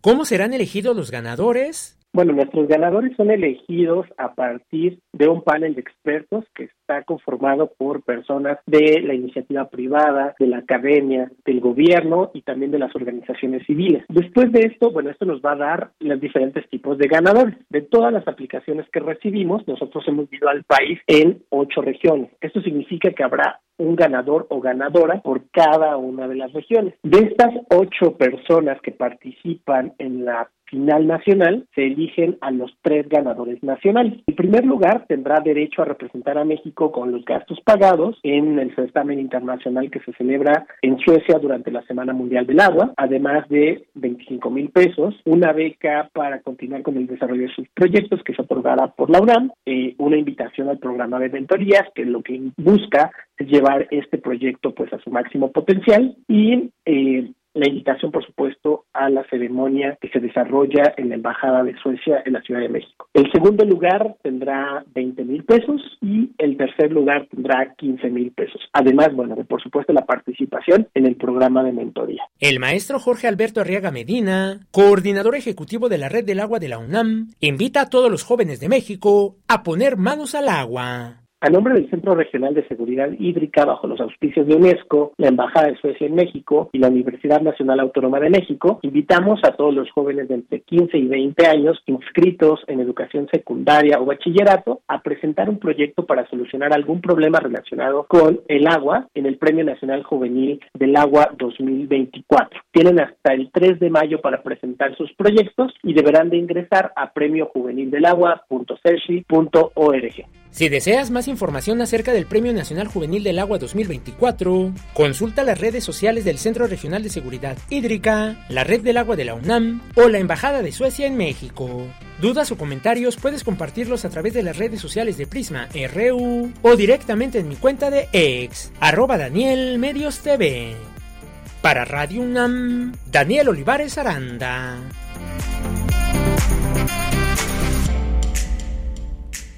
Bien, continuamos. Ya vamos a seguir con esta siguiente plática acerca de una elaboración de un libro para la SEP Hidalgo sobre resiliencia escolar, porque es importante un texto como este. Ya es en la línea telefónica la doctora Carla Salazar Serna. Ella es profesora investigadora de la Universidad Autónoma de Tamaulipas, especialista en resiliencia frente a violaciones graves de derechos humanos. Doctora Carla, bienvenida. Buenas tardes. Buenas tardes, Deyanira. Qué gusto saludarles. Qué gusto estar aquí en Prisma RU otra vez. Gracias, doctora Carla. También ya están en eh, la línea telefónica el doctor Amilcar, Amilcar, Torres Martínez de la Dirección de Investigación Educativa de la CEP Hidalgo. Bienvenido, doctora Amilcar. Buenas tardes. Sí, muchísimas gracias. Gusto en saludarles. Y también está la doctora Rosalena Durán González, profesora investigadora del área académica de Ciencias de la Educación, integrante del, eh, del Sistema Nacional de Investigadores, su línea de investigación, estudios sociales y culturales en educación. ¿Qué tal, doctora? Bienvenida, buenas tardes. Bueno, bueno, por la invitación y un saludo al auditorio. Gracias. Bueno, pues yo les preguntaría, ¿por qué la importancia de hablar de un libro eh, con estas características? ¿De qué se trata? Eh, ¿Quién nos introduce a esta información? Doctora Carla. Sí, si me permite, Deyanira, pues muchas gracias. Pues más que, más que hablar de un libro, lo que venimos eh, a platicar en este espacio es sobre la importancia de desarrollar trabajo en colectivo, hacer comunidad comunidad académica eh, y eh, invitar a, a los colegas a sumar esfuerzos para hacer un engranaje de saberes que permita generar un conocimiento que sea eh, desde la ciencia aplicada, que sea útil para la sociedad, para generar bienestar. Hoy más que nunca necesitamos enfatizar en procesos de, resiliencia de Yanira desde muchos eh, territorios diferentes en nuestro país. Por mm. ello es que este libro es significa la suma de muchos esfuerzos, de muchos saberes, de la escucha, de estar en comunidad y de hacer eh, un intento por no eh, dejar productos que nadie va a leer, sino productos que puedan llegar a manos de profesores y que les puedan ser útiles en cada espacio. Muy bien, y este, este texto lleva por nombre Mi cuaderno de trabajo para la inclusión y la equidad. Hoy hablamos mucho de estos temas. ¿Cuál la importancia que también desde los docentes se pueda comprender este tema? Cuéntenos, doctora Milcar. Sí, realmente este, este material surge a partir de esos problemas que se generaron eh, por, en la pandemia por COVID-19. Entonces, como todos sabemos, bueno, se complicó eh, no solo los aspectos de salud, ¿no? sino también la economía, las formas de relación y principalmente en el ámbito educativo. Y este, estos problemas en el ámbito educativo generaron una serie de, de, problemáticas que tuvieron que ver y tuvieron impacto en, en la reprobación, en la deserción escolar, pero sobre todo en problemas emocionales, ¿no? Que tienen que ver con la tristeza, la apatía, la angustia, entre muchas otras.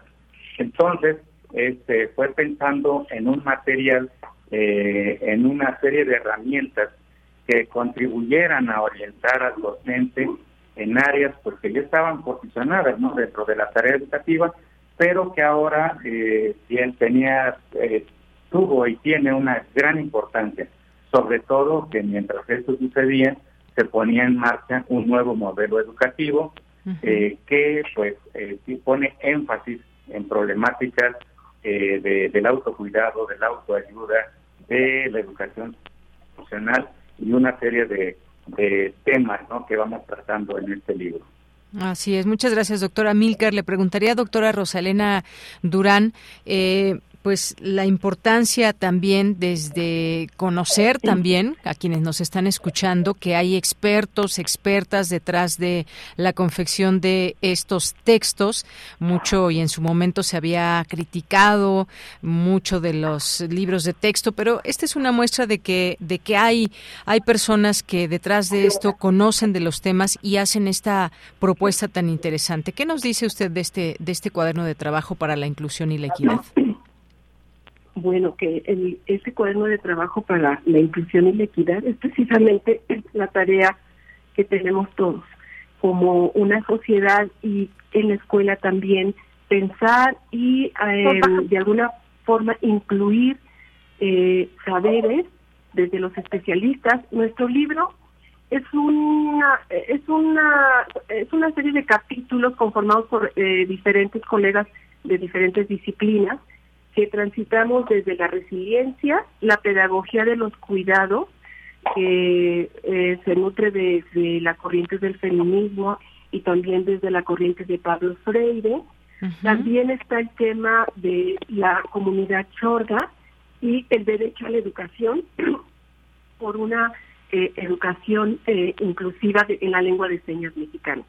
Por supuesto, el diálogo de saberes desde las comunidades indígenas, toda esta riqueza cultural y cosmovisión que nos regala la, la, población indígena, los pueblos y comunidades, y también los fundamentos de la psicología positiva. Son propuestas, tanto herramientas que los docentes pueden, y también los padres de familia y la comunidad en general, pueden revisar. Tenemos ahí los referentes, pero también las formas prácticas de cómo acercar toda esta pedagogía positiva, la pedagogía de los cuidados, que tantas eh, faltas nos, nos eh, hizo en condiciones de pandemia, pero que ahora la resignificamos y que la podemos vivir en el aula, en la familia y en la comunidad. Son temas de interculturalidad, de cuidados, de saberes, de, de psicología positiva, como lo mencioné, y de resiliencia. Entonces es una compilación de especialistas que acercan estrategias, técnicas, recomendaciones y nos vamos a ir identificando con ellas cuando vamos revisando cada capítulo.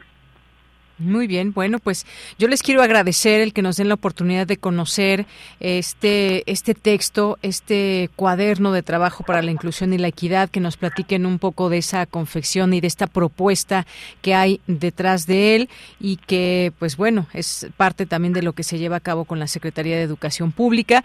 Muchas gracias a los tres, doctora Milcar Torres Martínez, doctora Rosalena Durán González y doctora Carla Salazar Serna. Muy buenas tardes y gracias por este por ese texto. Gracias. Muchísimas gracias. Gracias. Gracias. Hasta luego, muchas gracias y bueno, ahí si alguien eh, también quiere más datos, aquí los tenemos para poder compartirlos con ustedes, sobre todo mucha gente que pueda estar ligada al tema de la educación. Continuamos. Prisma RU. Relatamos al mundo.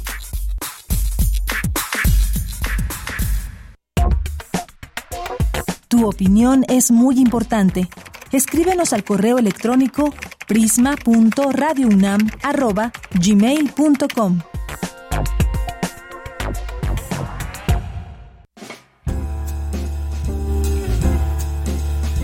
Fundación UNAM Y damos la bienvenida aquí en este espacio al licenciado Dionisio Mid, presidente del Consejo Directivo de Fundación UNAM. ¿Cómo está, licenciado? Muy buenas tardes. Hola, Deyanira. Muchas gracias otra vez por abrir nuestro espacio y conversar con la audiencia de Radio UNAM. ¿eh? Gracias. A usted, gracias, ¿eh? licenciado. Pues nos va a platicar de esta gala de ópera en beneficio de la Universidad Autónoma de Guerrero. Claro que sí, Deyanira, con mucho gusto.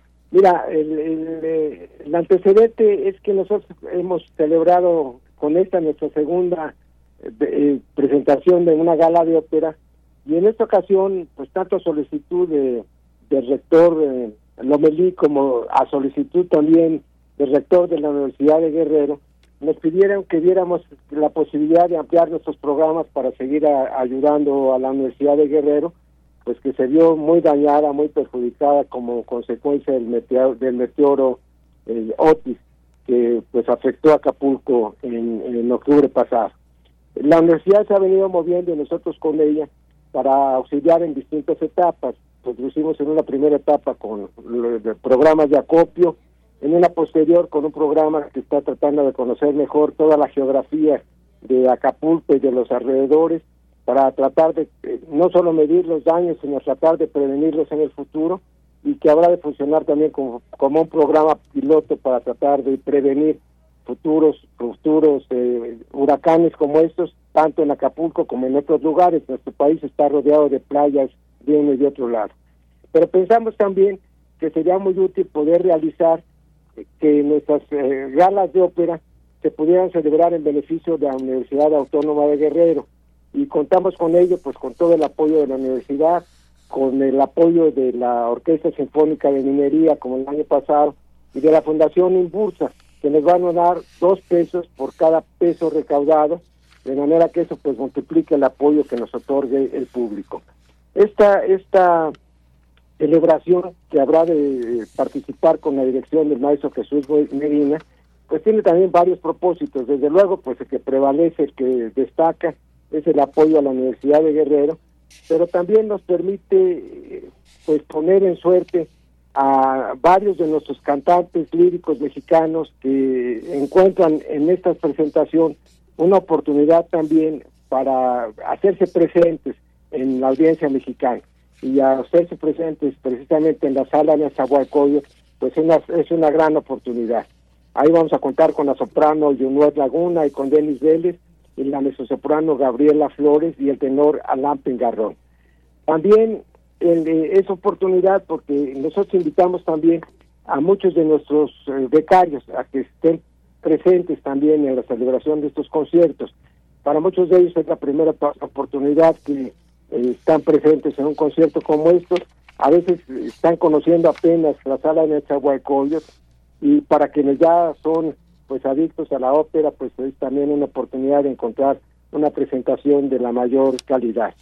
El maestro Asensio pues nos ha preparado un programa que eh, nos señala, es un programa muy amigable para el público, es un programa con áreas de ópera de distintos autores, de, de distintas nacionalidades, eh, Mozart, este, eh, actores franceses, compositores franceses como Charles Gounod, italianos como Giuseppe Verdi, austriacos como Richard Strauss, Giacomo Puccini, en fin, son áreas, todas ellas muy conocidas y que pues sentimos que van a hacer pasar un muy buen rato a quienes participen con esta presencia y pues exhortamos y a través de tu audiencia invitamos a todos los universitarios a que participen porque en la medida en que nosotros coloquemos mayor boletaje, en esa medida pues habrá de multiplicar también los recursos que se otorguen a la Universidad de Autónoma de Guerrero.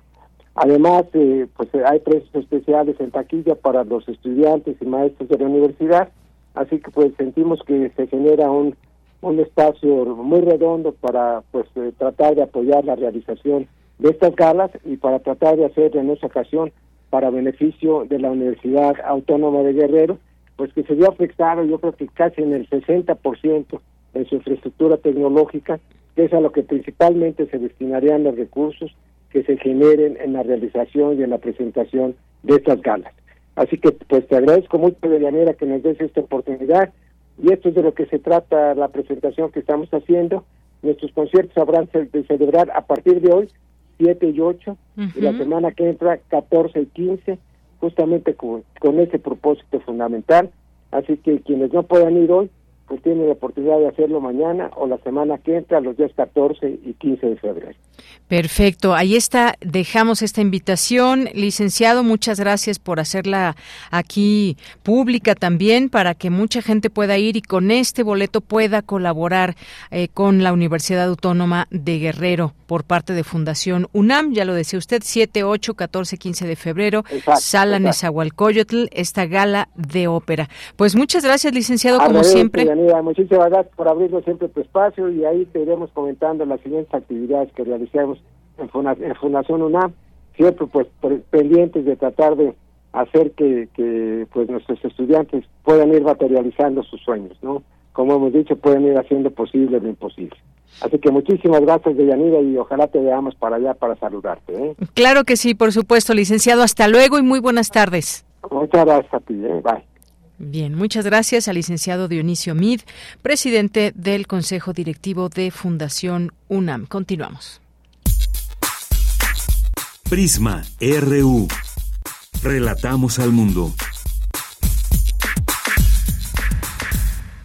Bien, vamos ahora a la sección de Salud Arte. Nuestra compañera Virginia Sánchez nos hablará sobre la tiroides.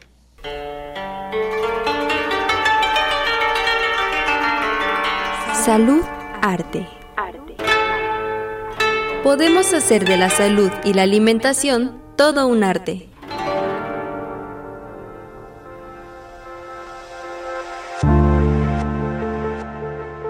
Hola, ¿qué tal? Apreciable auditorio de Prisma RU. Todo lo que conforma nuestro cuerpo cumple una función para su buen desempeño y mantener la vitalidad. Por ello se dice es una maquinaria perfecta. Por lo tanto, cuando alguno de nuestros sistemas se ve alterado o afectado, se manifiesta con algunos síntomas y si no lo atendemos, se va desarrollando la enfermedad. Es por ello que hemos abordado las enfermedades que lamentablemente tienen mayor incidencia entre la población, pero también hablaremos de otras no muy visibilizadas, pero que son muy comunes en nuestro alrededor. Tal es el caso de la alteración en la glándula tiroides. El doctor Emanuel Martínez, egresado del Instituto Nacional de Ciencias Médicas y Nutrición Salvador Subirán, nos detalla la relación que la tiroides tiene con el desarrollo y crecimiento del ser humano, siendo de fundamental importancia para el desarrollo del sistema nervioso central y sobre todo para la síntesis proteica, además de ayudar a mantener la temperatura corporal. La síntesis de las hormonas tiroideas está regulada por la tiroides secretada en la hipófisis y su misión principal es regular las reacciones metabólicas del organismo. Sin embargo, cuando esta glándula no produce suficiente hormona tiroidea, se desarrolla lo que es el hipotiroidismo. Pero ¿cómo se manifiesta el hipotiroidismo? Esto es lo que nos dice el doctor Emanuel Martínez al respecto. En el hipotiroidismo existe fatigabilidad, sensación de frío, ganancia de peso, estreñimiento, irregularidades menstruales, calambres musculares, piel fría, rasposa y seca, la cara está abotagada, hay retención de líquidos, la voz es gruesa, la piel es amarillenta o de tipo carotenémica y hay algunas alteraciones a nivel cardiovascular como puede ser bradicardia, disminución del gasto cardíaco y a nivel pulmonar hay disminución en la respuesta ventilatoria a la hipoxia, entre otras cosas. Puede haber disminución del peristaltismo intestinal, hay disminución en la filtración glomerular e incluso puede haber intoxicación acuosa, puede haber calambres musculares, parestesias y debilidad muscular. También podemos encontrar anemia en los pacientes con hipotiroidismo, hay disminución en la síntesis de hemoglobina, hay deficiencia de hierro por pérdidas hemáticas, por ejemplo en las mujeres cuando están menstruando, hay deficiencia de folatos por decremento en la absorción intestinal de ácido fólico, hay anemia perniciosa por anemia megaloblástica. Y a nivel del sistema nervioso central, precisa el especialista, podemos encontrar fatiga, letargia, incapacidad para concentrarse, es decir, ralentización del habla, o bradipsiquia, la lentitud psíquica mental o del pensamiento. Ahora, cuando la glándula tiroides produce más hormonas tiroideas de las que el cuerpo necesita, se manifiesta el hipertiroidismo y sobre los síntomas, el experto nos detalla lo siguiente. En el hipertiroidismo, pues podemos encontrar taquicardia, palpitaciones, sudoración, nerviosismo, insomnio. Puede haber también intolerancia al calor, pérdida de peso, hay bocio. Encontramos debilidad muscular, sobre todo en los niños, donde también puede haber crecimiento rápido con maduración ósea acelerada, osteopatía tiroidea, dermopatía y principalmente puede haber exoftalmos. El exoftalmos, pues es una complicación del hipertiroidismo en muchas ocasiones y sobre todo la pérdida de peso es muy importante. Puede haber alteraciones en el sistema nervioso donde la persona puede incluso experimentar algún brote psicótico agudo, ansiedad, taquicardia, palpitaciones y sobre todo pérdida de peso. Como pudimos escuchar, la alteración de esta glándula se manifiesta de diversas maneras, por lo que si se identifica uno o más de estos síntomas, será de gran importancia acudir con el médico para realizarse los estudios correspondientes. Pero al igual que todas las enfermedades, tienen una relación con la alimentación, donde a su vez también podemos encontrar un refuerzo. Sobre esto, sobre la relación de la alimentación y la tiroides, les hablaremos en la siguiente entrega. Para Prisma RU, Virginia Sánchez Machuca, en colaboración con el nutriólogo Juan Luis Carrillo. En la producción, Rodrigo Aguilar. Bien, vamos ahora con Ciencia Real con Dulce García, Parteras y la Ciencia. Ciencia Real. Más allá de las verdades están las realidades. Capítulo 1. Parir la ciencia.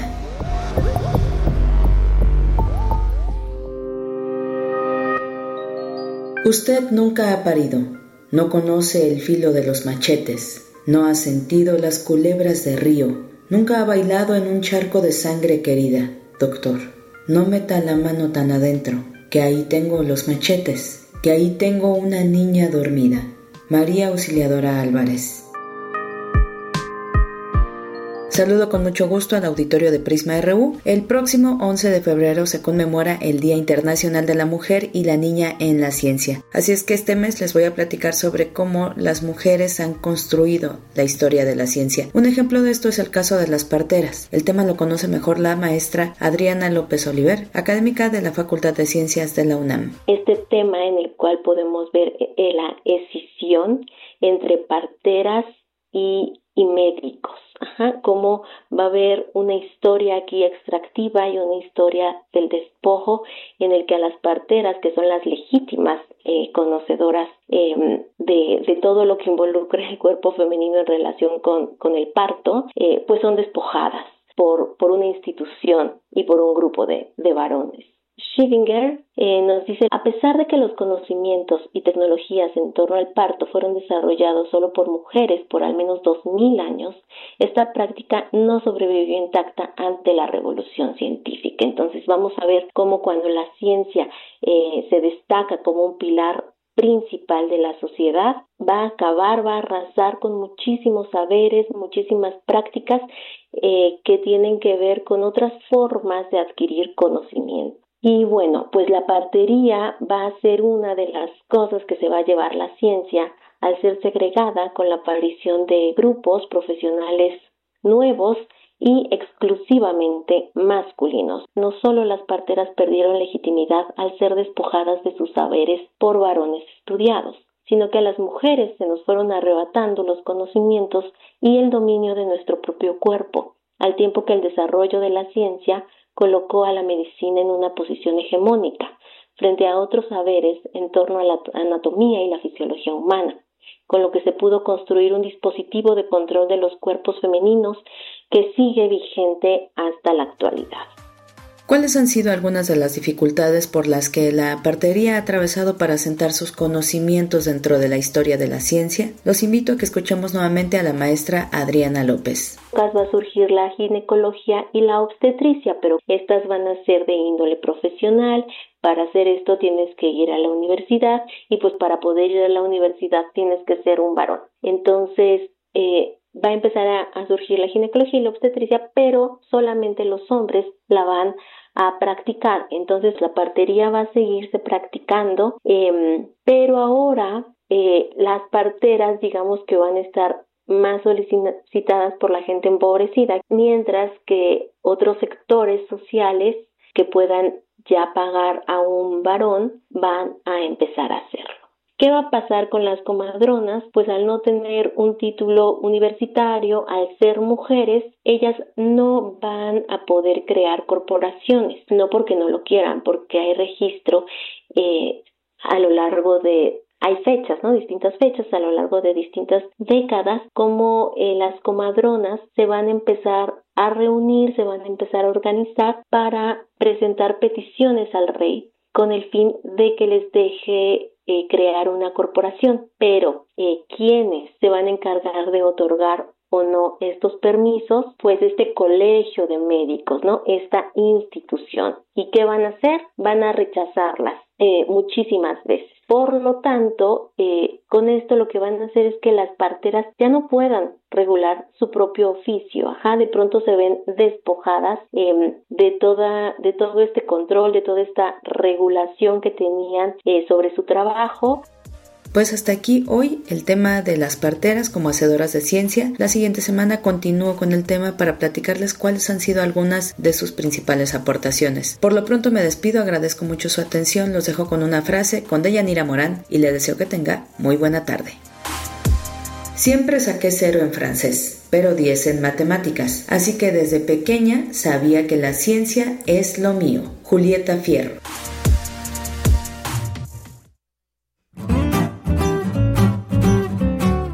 Cultura RU. Bien, continuamos. Nos vamos ahora a la información de cultura con Tamara Quiroz. ¿Qué tal, Tamara? Buenas tardes. Deyanira, muy buenas tardes. Qué gusto saludarte, saludar a las y los que nos acompañan a través de estas frecuencias universitarias. Hoy les vengo con información muy reciente. Por la mañana, al mediodía, se llevó a cabo la eh, conferencia de, de prensa para dar a conocer todas las actividades que tendrá la Feria Internacional del Libro del Palacio de Minería, que llega a su edición número 45. Van a ser 1.076 actividades que se realizarán del 22 de febrero al 4 de marzo. En esta ocasión, el estado invitado es Sinaloa, y quienes participan por segunda vez en este encuentro literario. Este estado del norte de México presentará 45 libros, 12 conversatorios. En uno de ellos participará el gobernador del estado, Rubén Rocha Moya, quien eh, eh, hablará del desarrollo cultural y también literario de Sinaloa. Escuchemos parte de lo que compartió eh, Juan Salvador Avilés, él es director del Instituto Sinaloense de Cultura, sobre la programación del Estado invitado.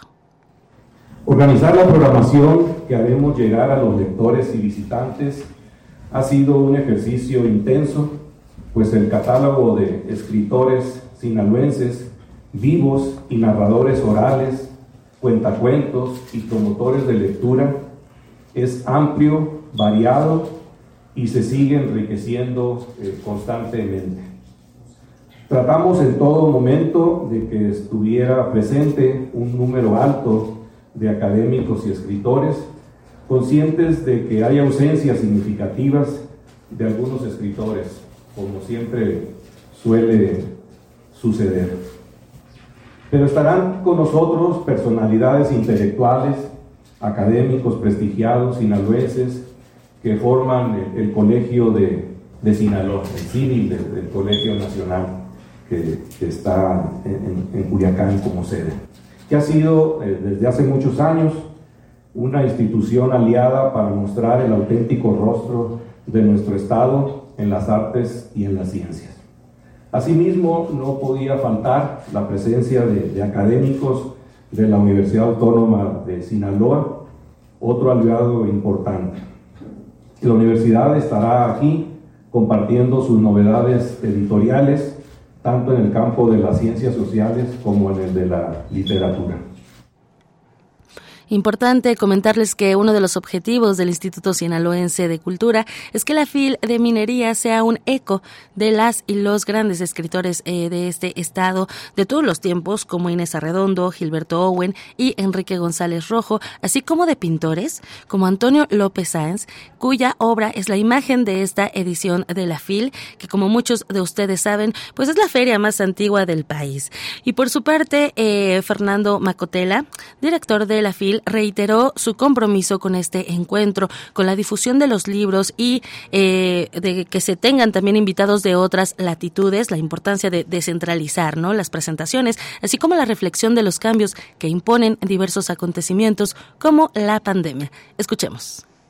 Es interesante ver que las ferias se han eh, reproducido, por así decirlo, eh, curiosamente a falta de librerías.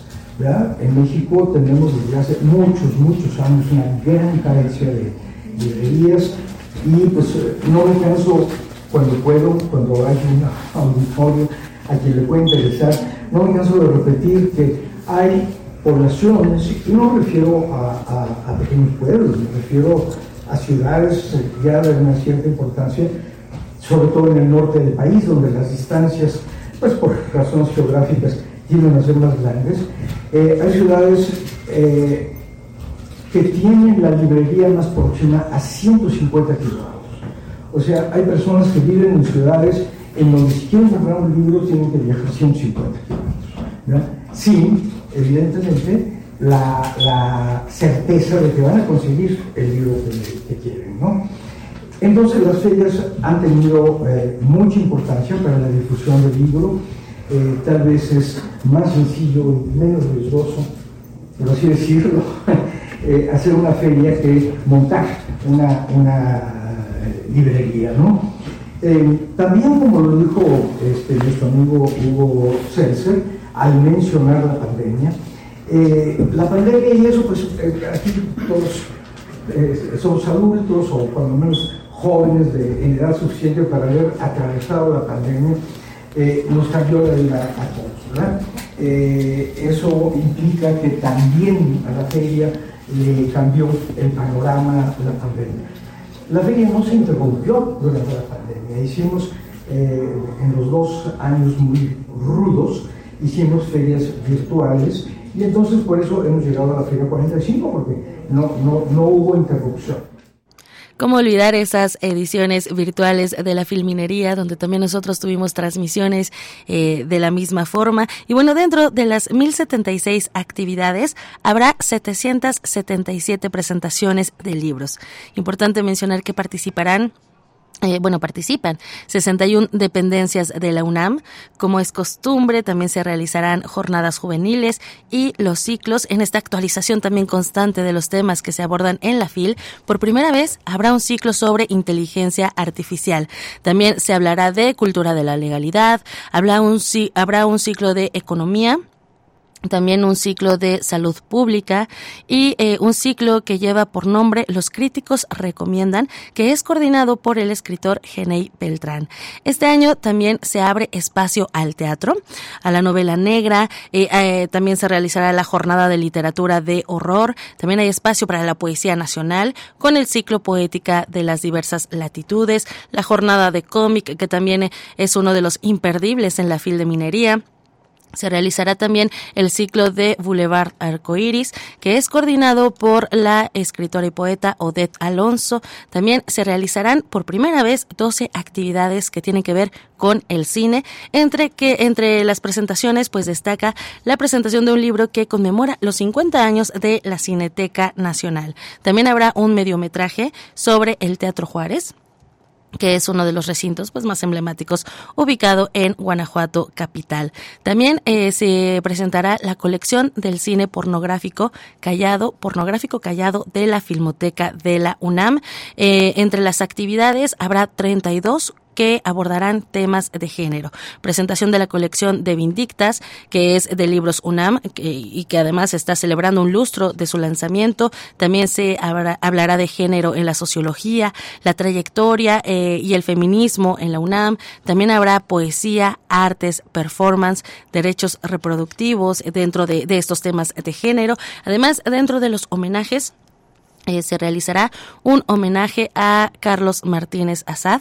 Eh, y bueno, también eh, desde estas frecuencias tendremos transmisión especial, así que les invitamos a seguir pues todo lo que sucede en estos, en este espacio, ¿no? En el Palacio de Minería, de entre los pasillos, hablaremos con los escritores también del proceso creativo, importante también darle este espacio a la poesía, a, a las jornadas juveniles, ¿no? También lo que opinan los jóvenes, los universitarios, los que van en preparatoria, el público en general, las familias completas que se ven eh, sobre todo los fines de semana en esta Minería. Nuestra transmisión especial eh, será del 22 al 25 de febrero y del 29 de febrero al 3 de marzo a las 5 de la tarde. Estaremos eh, varias personas conduciendo, voces que ustedes ya conocen que también productores que pues forman parte de diversos programas. Y con esto, de Yanira, pues se termina esta sección. Los invitamos a que se unan a la FIL del Palacio de Minería en su edición número 45, además número emblemático también. Muy bien, muchas gracias Tamara, buenas tardes. Gracias a ti, que tengan excelente tarde.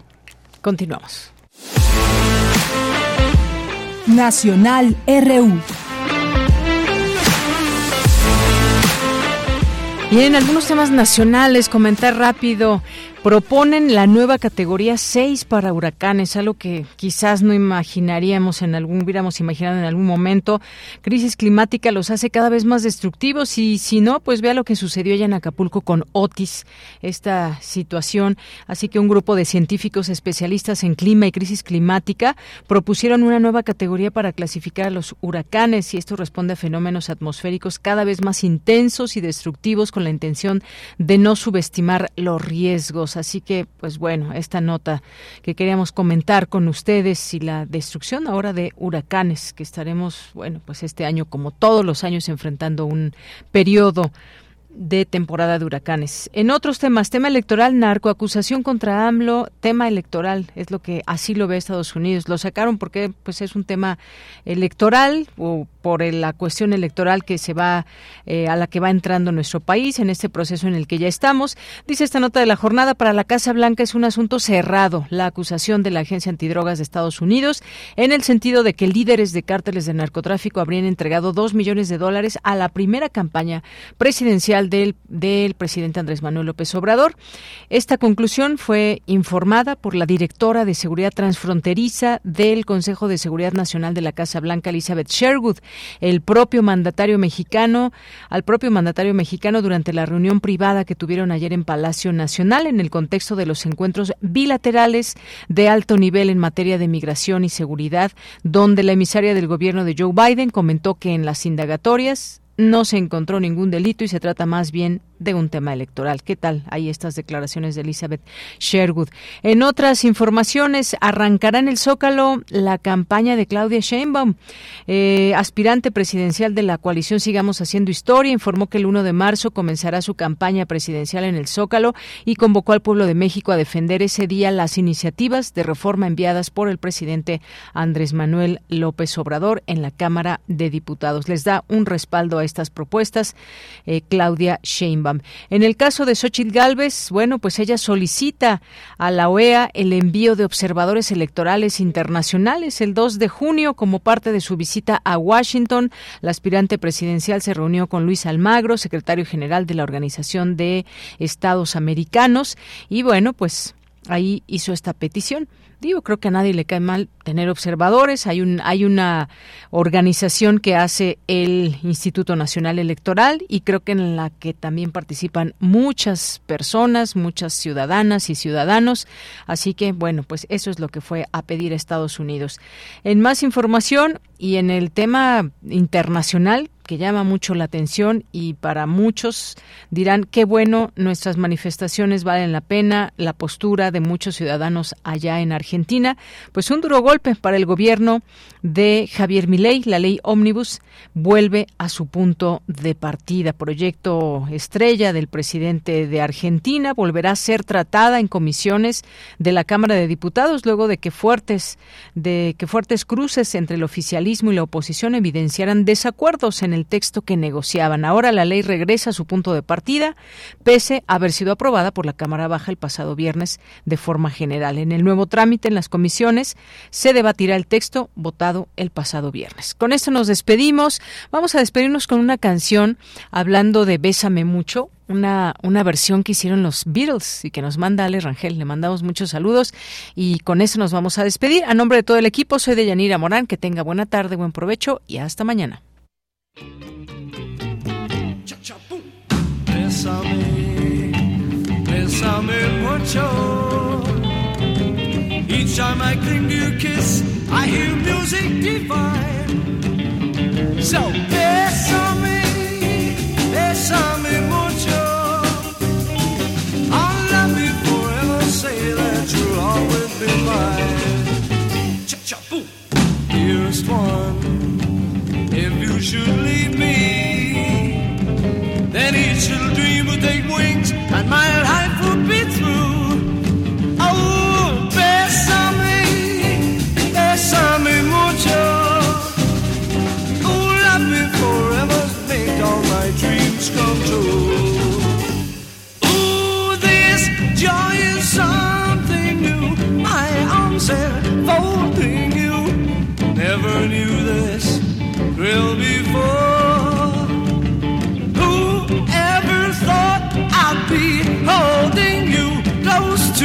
whispering, It's you I adore. Yes, so dearest one, if you should leave me, then each little dream would take wings and my life would be through. Oh, so bésame,